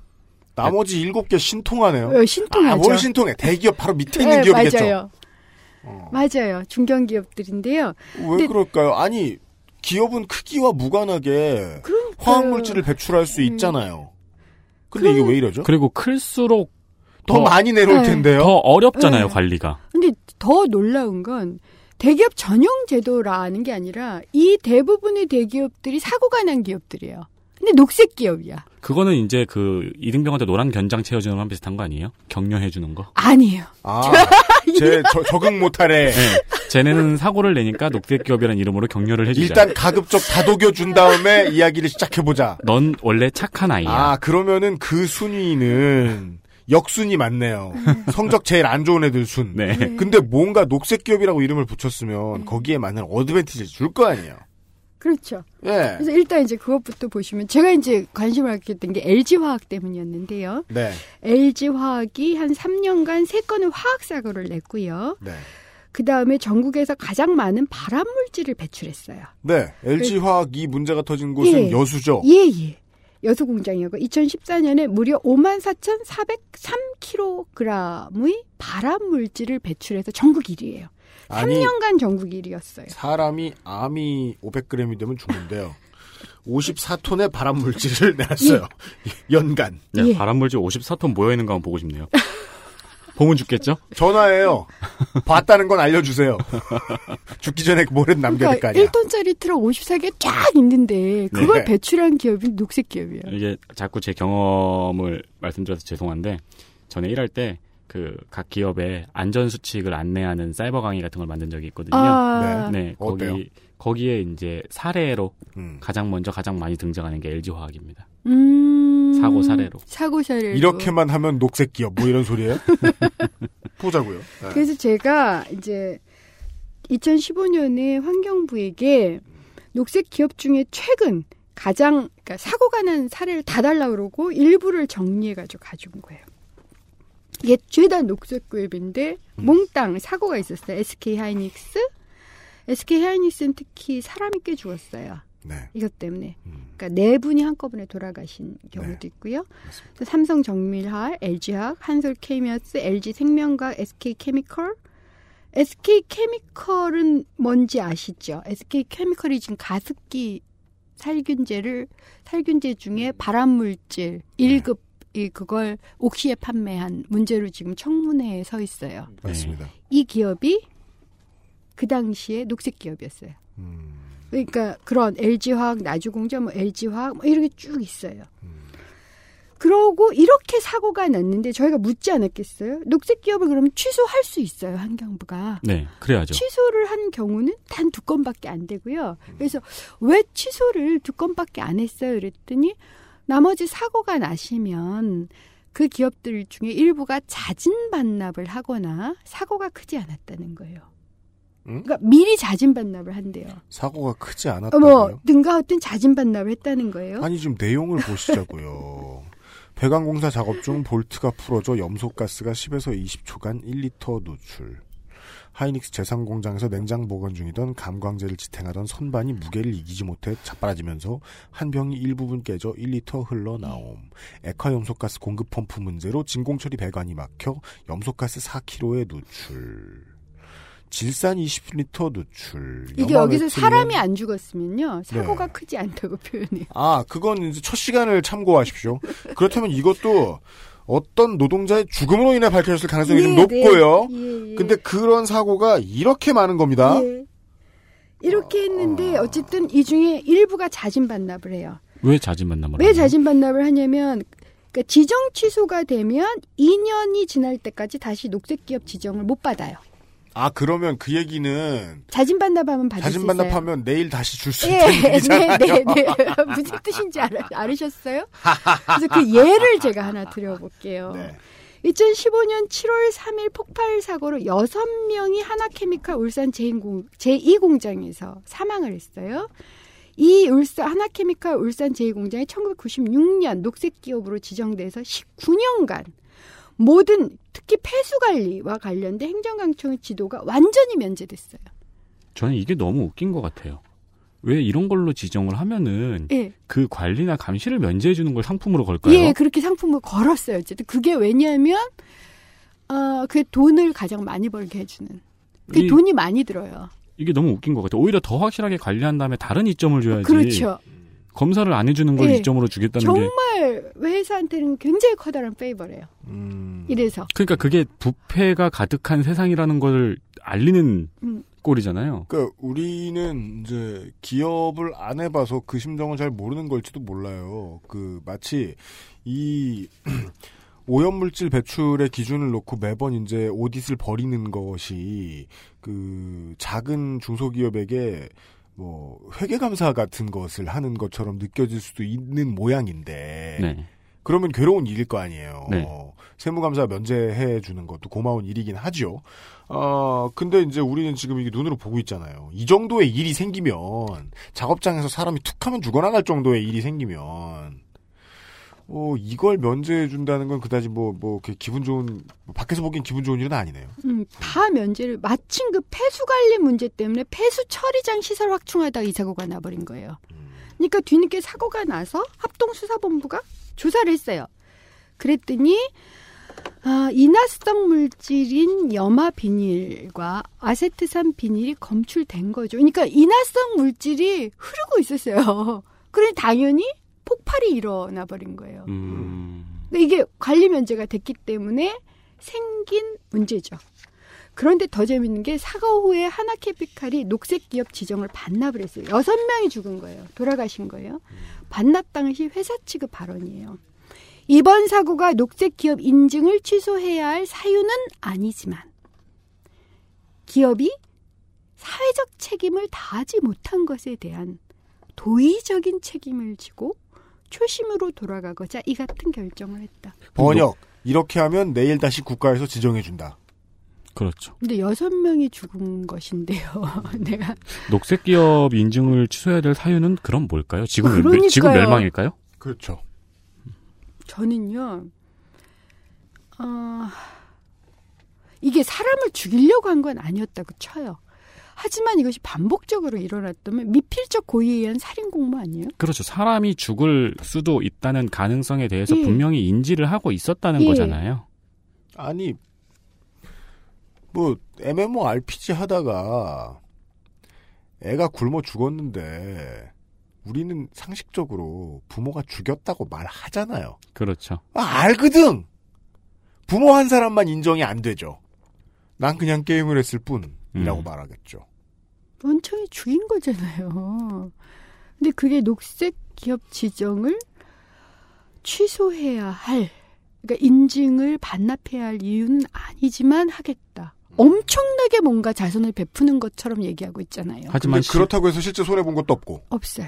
실제 이유는 그렇게 해야만 빨리 재등록을 할 수 있기 때문에. 예. 근데 더 웃기는 게 그래서 제가 물어봤어요. 환경부 장관. 전 이건 생생하게 기억해요.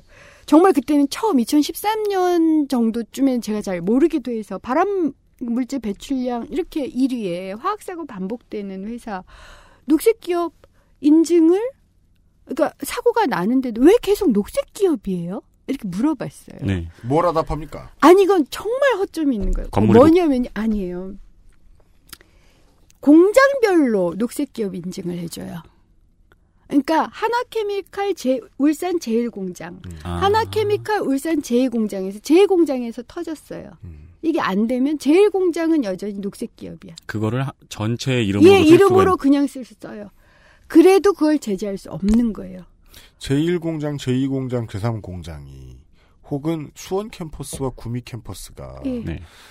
다른 안전 시스템과 원칙에 의해서 다른 따로 돈을 들여서 따로 팀이 개발돼서 만들어 놓은 다른 원칙을 통해서 운영되고 있을 리가 만무하지 않나요? 제가 순진한가요? 그렇죠. 네. 아니, 그러니까 예를 들어서 삼성전자 수원공장, 뭐 삼성전자 화성공장, 뭐 어쩌고저쩌고 있잖아요. 그 중에 하나에서 사고가 났어요. 삼성도 불산 누출 때문에 난리가 났거든요. 네. 네. 근데 삼성이 계속 녹색 기업인 거야. 그래가지고 그러- 네. 물어본 거죠. 그랬더니 그건 수원공장에서 난 사고라는 거예요. 그러면은 그 회사가 녹색 기업이라는 타이틀을 빼버리기 위해서는 뭐 이런 가설이 죄송합니다만 우연히 모든 공장에서 동시에 사고가 나야 되네요. 그렇죠. 그래서 제가 이걸 바꿔라. 제도를 바꾸면 돼요. 음. 굉장한 페이버를 주는 것이기 때문에 하나의 공장이라도 문제가 되면 너희들이 개, 그룹사로 하잖아. 같은 시스템일 거 아니에요. 그렇죠. 기업 전체가 책임져라. 예. 그 기업 전체가 책임져서 브랜드를 빼라. 이걸 못 해요. 정부가. 그거 왜안 해줘요? 재벌 앞에서 부들부들 떠는 거죠. 국회 안에 있을 때는 보시잖아요. 예. 누가 그렇게 가장 겁을 먹고 그 문제를 막아서려고 해요? 우선 정부가 그렇고요. 두 번째 새누리당은 무서워서가 아니라 그 뭔 소리야? 기업의 판매 활동, 영업 행위를 방해한다고 저한테 얘기해요. 아 영업 행위 방해 수준이다. 이건 이 그러니까 제가 법은. 그러니까 만약 그렇게 바꿔 버리면 그건 너 네가 기업이 예를 들어서 소비자가 엄마들이 특히 애들 용품 살 때 이번에 가습기도 그 문제가 네. 됐었던 거죠. SK 케미칼 같은 경우는 녹색 인증에 관심이 있어요. 보는 사람들은 분명히 있죠. 그러니까. 그걸 먼저 산다고요. 음. 근데 만약 이걸 뺀다. 그러면 네가 그 기업 뭐 영업 이익을 줄이는 음. 판매 활동을 저지시키는 음. 그런 요구를 한 것이기 때문에 이건 기업을 규제하는 거다. 아 매우 솔직한. 네. 그러니까 아주 솔직하게 그 얘기해요. 새누리당의 환노위 소속 국회의원들이었다는 거 아니에요? 네. 너무너무 솔직한 게, 나 거기 돈 없으면 정치 못해 수준으로밖에는 번역을 하기가 어려워요.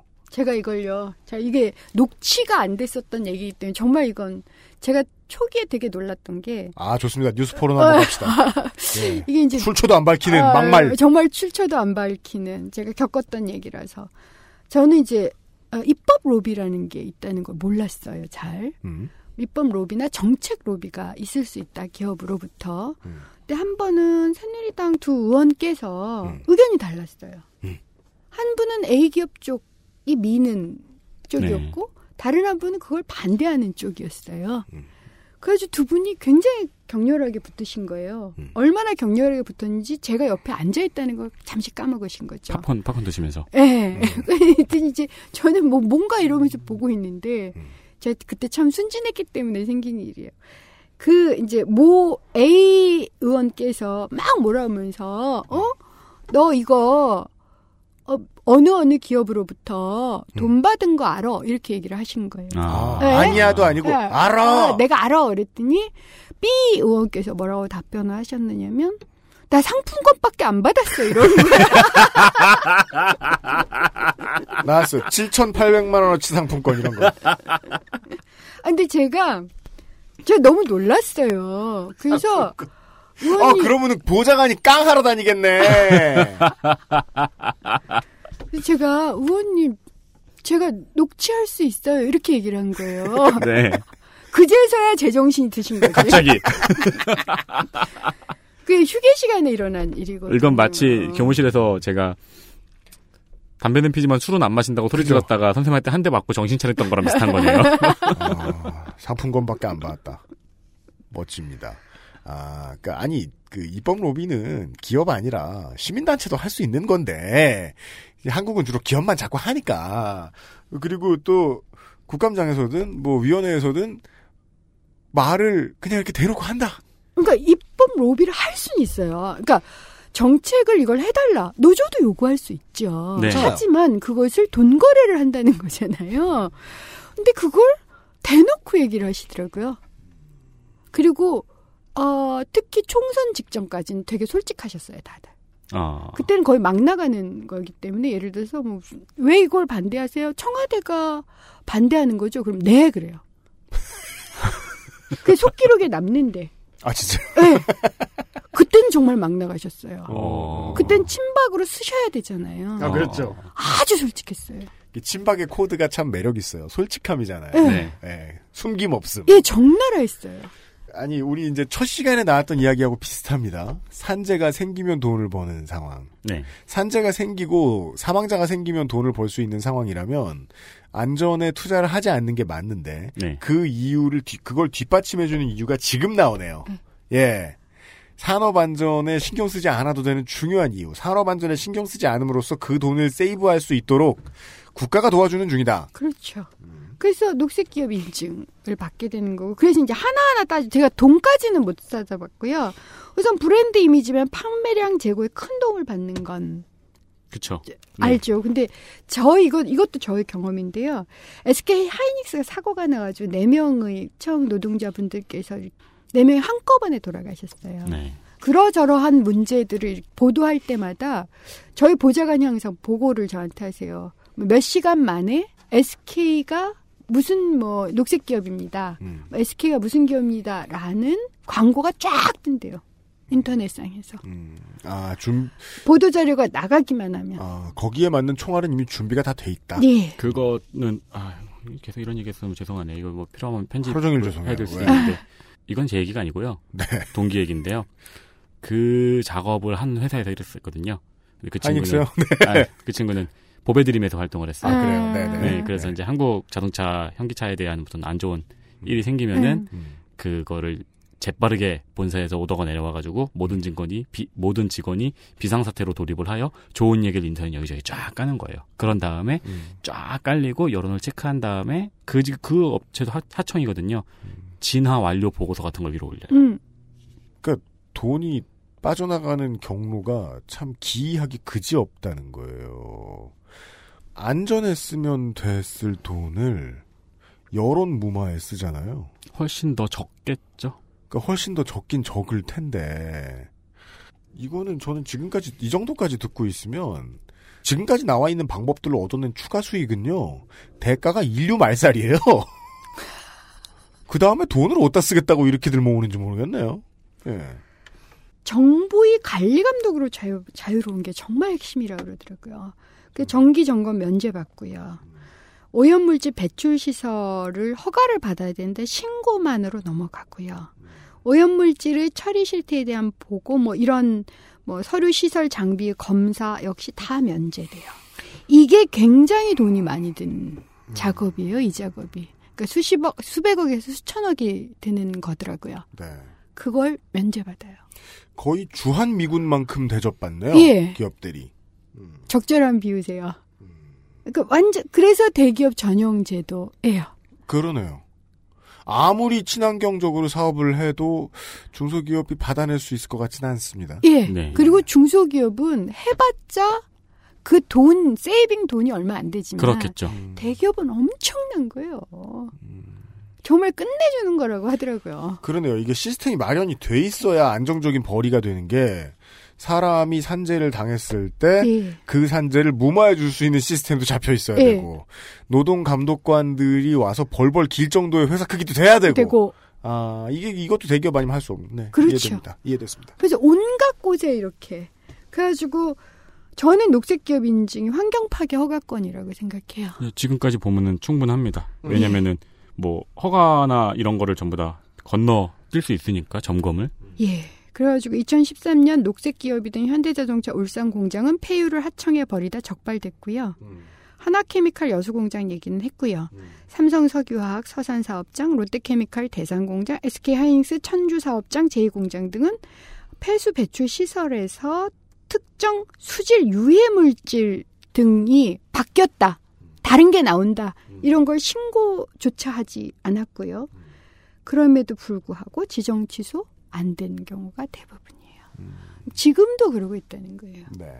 이게 어떻게 알려지냐면 지독한 냄새가 나거나 네. 이래서 알려진 사고가 나거나 사람이 아프거나. 지독한 냄새가 나거나 옆에 갑자기 개구리가 한 다리가 없는 이상한 개구리가 생겨나거나 뭐 주민들이 이거 폐 이상한 냄새가 물에서 난다. 이래서 알려지거나 아니면 폭발을 하거나. 그러면은 정말로 잘 안 알려지는 거네요. 왜냐면 냄새가 나지 않는 독, 그러니까요. 근데요, 있고요. 제가 이 이번에 이제 SK 케미칼 때문에 제가 아까도 말씀드렸잖아요. 항상 홈페이지에 들어가 본다고. 네. SK 케미칼이 이제 가습기 메이트를 최초로 음.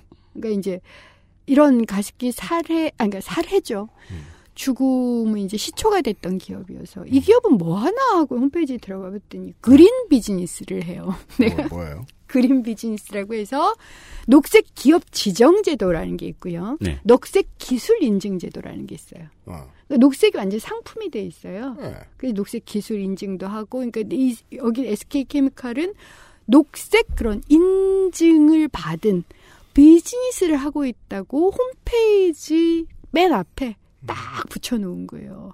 근데 지금 그 기업이 청문회 대상이거든요. 그러니까 실제로 녹색 인증 마크는 아무런 연관이 없는 거네요. 예. 환경행위가. 예.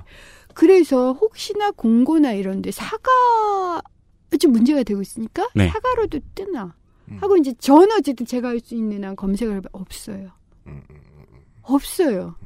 아무런 사과도 안 하고 내, 나는 그린 비즈니스 기업이다. 정말 녹색 기업이다라고 계속 선전해요. 친환경 브랜드, 친환경 제품. 현재 청문회 중이니까 어디서부터 어디까지를 사과할지가 아직 결정이 안 나 있겠죠? 당연히 그렇게 대답을 했어요. 그러니까 우리라면, 그러니까 보통 상식이라면 문제가 있는 것에 네. 대해서는 사과를 할 것 같아요. 네. 근데 버티고 버티고 끝까지 버티는. 네. 소비자와 대중과 여론과 야당과 시민단체. 그 중에 무서운 데가 아무 데도 없다는 거 정도는 이해를 하겠습니다. 아무 말도 안 한다는 것의 어감은 그런 거예요. 그래서 앞으로 녹색 아니라 뭐 초록이 될지 하늘색이 될지 블루가 될지 모르겠는데요. 그것도 결국 재벌이 돈 버는 전용 제도가 될 거라는 거예요. 소비자가 할 수 있는 것은 믿지 않는 것 뿐이네요. 근데 사야 되잖아요. 네. 안 사고 버틸 방법이 없어요. 그 우리 옥시 불매할 때 옥시 외에 대체할 게 없는 거예요. 그리고 그 미칠 뻔했어요. 정리 정리되어 있는 거 보고 경악했잖아요. 맞아요.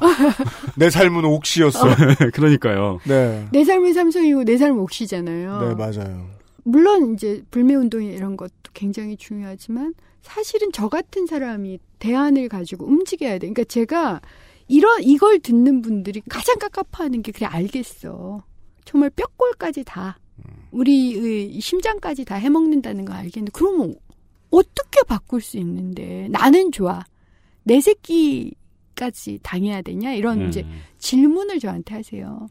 사실 이 문제에 대해서는 저도 정말 책임 있는 답변을 해야 되고요. 물론 법이나 이런 건 꽤 돼 있어요. 제가 책을 집필할 때는 법적인 대안이나 이런 거 할 수 있는 한 최대한 문제는 실행의 문제예요. 제가 뚜렷 얘기하지만 네.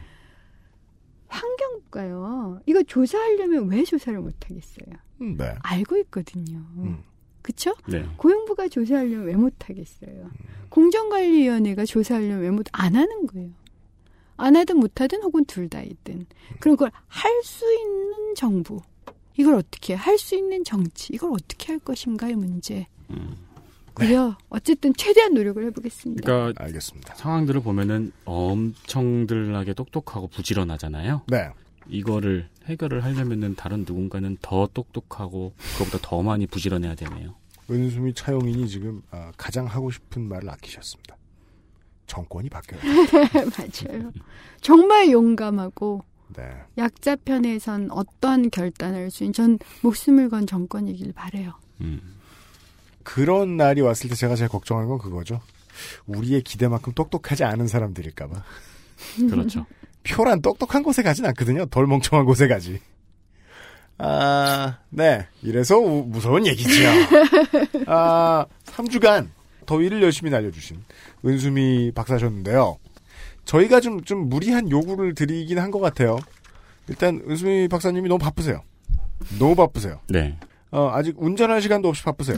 맞습니다. 물론 그 동네가 운전하기 쉽지 않다는 걸 방송 전에 얘기를 했지만 활강 코스라가 되어 있어가지고 성남시 중원구가 강연도 많으시고 원고 청탁도 많으시고 그렇습니다. 많으신데 이게 무슨 뭐 뭐 저 종편처럼 시사 얘기 아무것도 모르고 나와가지고 30분 동안 아 그건 정말 심각한 문제죠 이러고 떠들고 나가는 그런 자리가 아니잖아요. 그렇죠. 어, 책쓸 원고를 준비해가지고 방송하시잖아요. 어려운 일을 많이 하고 계시죠. 네 시간을 너무 많이 뺏어드린 것 같아가지고. 네. 아니요, 전 정말 감사했어요. 네. 그런데 이 방송이 너무 반응이 좋았기 때문에 아, 무서워서 못 듣겠다 이러신 분들이 많으셨기 때문에 아, 정말 그래요? 성공했다. 아, 원고를 준비하실 수 있으실 때 다음 시즌으로 이 얘기를 한 번 더 들어야겠다.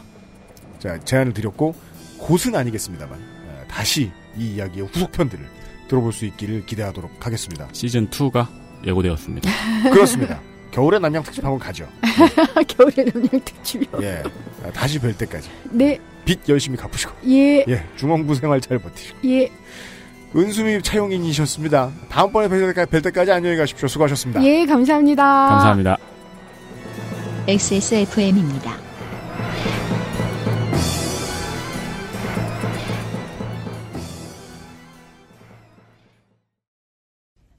황야의 1위 스테픈 올프가 새로운 이름 대볼프로 여러분을 찾아갑니다. 가죽장인 황야의 1위의 꼼꼼함, 끝까지 책임지는 서비스는 그대로. 최고가의 프랑스 사냥 가죽으로 품질은 더 올라간 데볼프 제뉴인 레더. 지금까지도 앞으로는 더 나은 당신의 자부심입니다. Devolf Genuine Leather. 건강할 권리를 찾기 위한 60일의 건강보험증 캠페인. 검색창에 아름다운 재단을 검색해 주세요. 역시 자기 입장만 보인다고 아름다운 재단의 광고를 듣죠. 네. 그러면은 무슨 뭐 가족의 해체로 인해서 생기는 노동력 결손 때문에 이제 뭐 그 형편이 좋지 않은 뭐 집, 네. 혹은 뭐 독거 노인들 계시는 집. 아슬아슬하게 어찌저찌 돼요. 연금 혜택도 잘 못 받으시고 연금 혜택밖에 남지 않으셨다거나 노령연금. 노령, 노령연금은 노인들이 살기에 턱없이 부족하잖아요. 산다고 생각하는 말이죠. 그런 건 생각 안 나고 이 아름다운 재단 광고를 들으면 아 많은 음악인들이 혜택을 받을 수 있겠구나. 그 건강보험료를 내지 못하는 방금 낸 싱글이 망한 음. 음악인들에게 한 줄기 빚이구나. 많은 프리랜서들. 근데 그분들은 좀 뒤입니다. 급한 분들이 많아가지고요. 네, 더 급한 분들이 많죠. 실제로 몸이 아프신데 못 내고 계신 분들도 많으셔서 네. 혹시 모르시는 몰랐던 분이시거나 네. 주변에 모르셨는데 주변에 이런 도움이 필요하신 분이 있으면은 널리 알려주시길 바랍니다. 그렇습니다. 이 진짜입니다. 도움을 필요로 하시는 분과 도움을 도와주기를 원하시는 모든 분들을 찾습니다. 아름다운 재단으로 연락을 바랍니다. 어, 그 정치적인 기사에서만 아름다운 재단의 이름을 보셨던 분들은 아름다운 재단은 뭐뭐뭐뭐 하는데 아니에요? 누구누구 거 아니에요? 이런 질문하라고 전화하지 마십시오. 네. 관계자분들은 모르시고요. 상관도 없습니다. 네이버가 잘합니다. 네. 그냥 저 뭐냐 지식인한테 가서 물으시고요. 그 우리 저, 저 지난번에 이제 뭐 파이널 데스티네이션 시리즈도 얘기했고 말이죠. 네. 우리 세 또래들이 이제 제일 많이 보던 연작 공포물은 뭐가 있을까요? 어, 여고괴담, 링. 아 이게 동아시아에도 있죠. 네, 저는 네. 이제 소우. 아, 소우. 예. The game begin. 예. 예.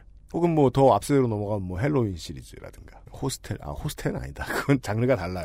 정치 여러분 장르가 달라요. 그건 그 연작들이 넘어갈 때 특징이 있어요. 프로덕션이 점점 작아지고요. 네. 그 저게 바뀌어요. 감독이 바뀌고요. 그리고 배우가 점점 뭐, 그 있는 사람으로 네, 점점 바뀌고 그러면서 1편에 출연했던 여러 명의 배우 중 가장 비중이 없던 한 명이 여기 나온다고 죽어라고 홍보를 하죠. 그렇습니다.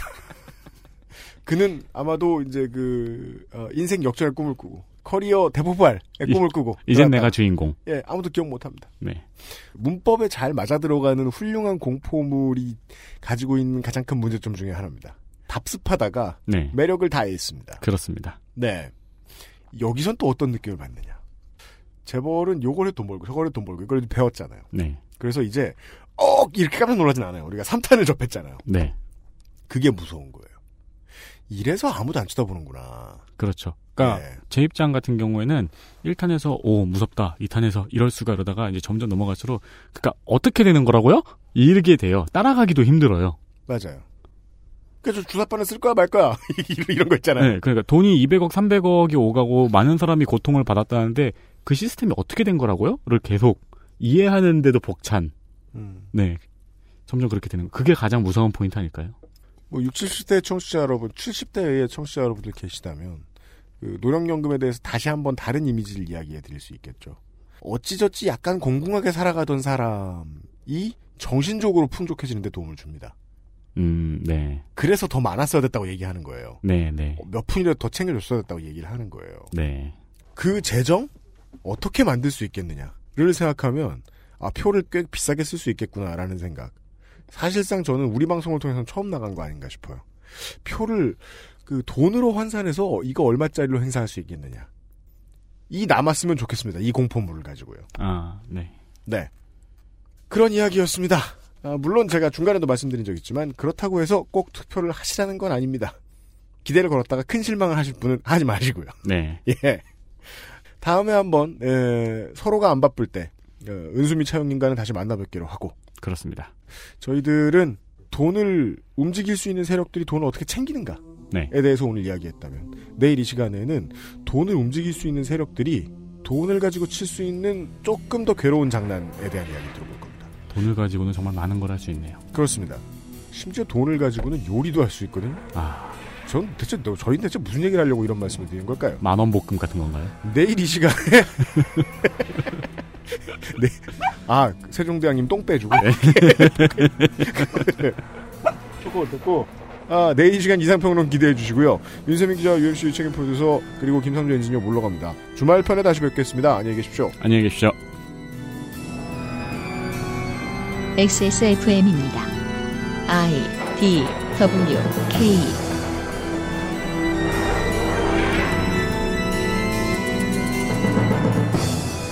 이게 요 방송 녹음한 게 아니야. 네.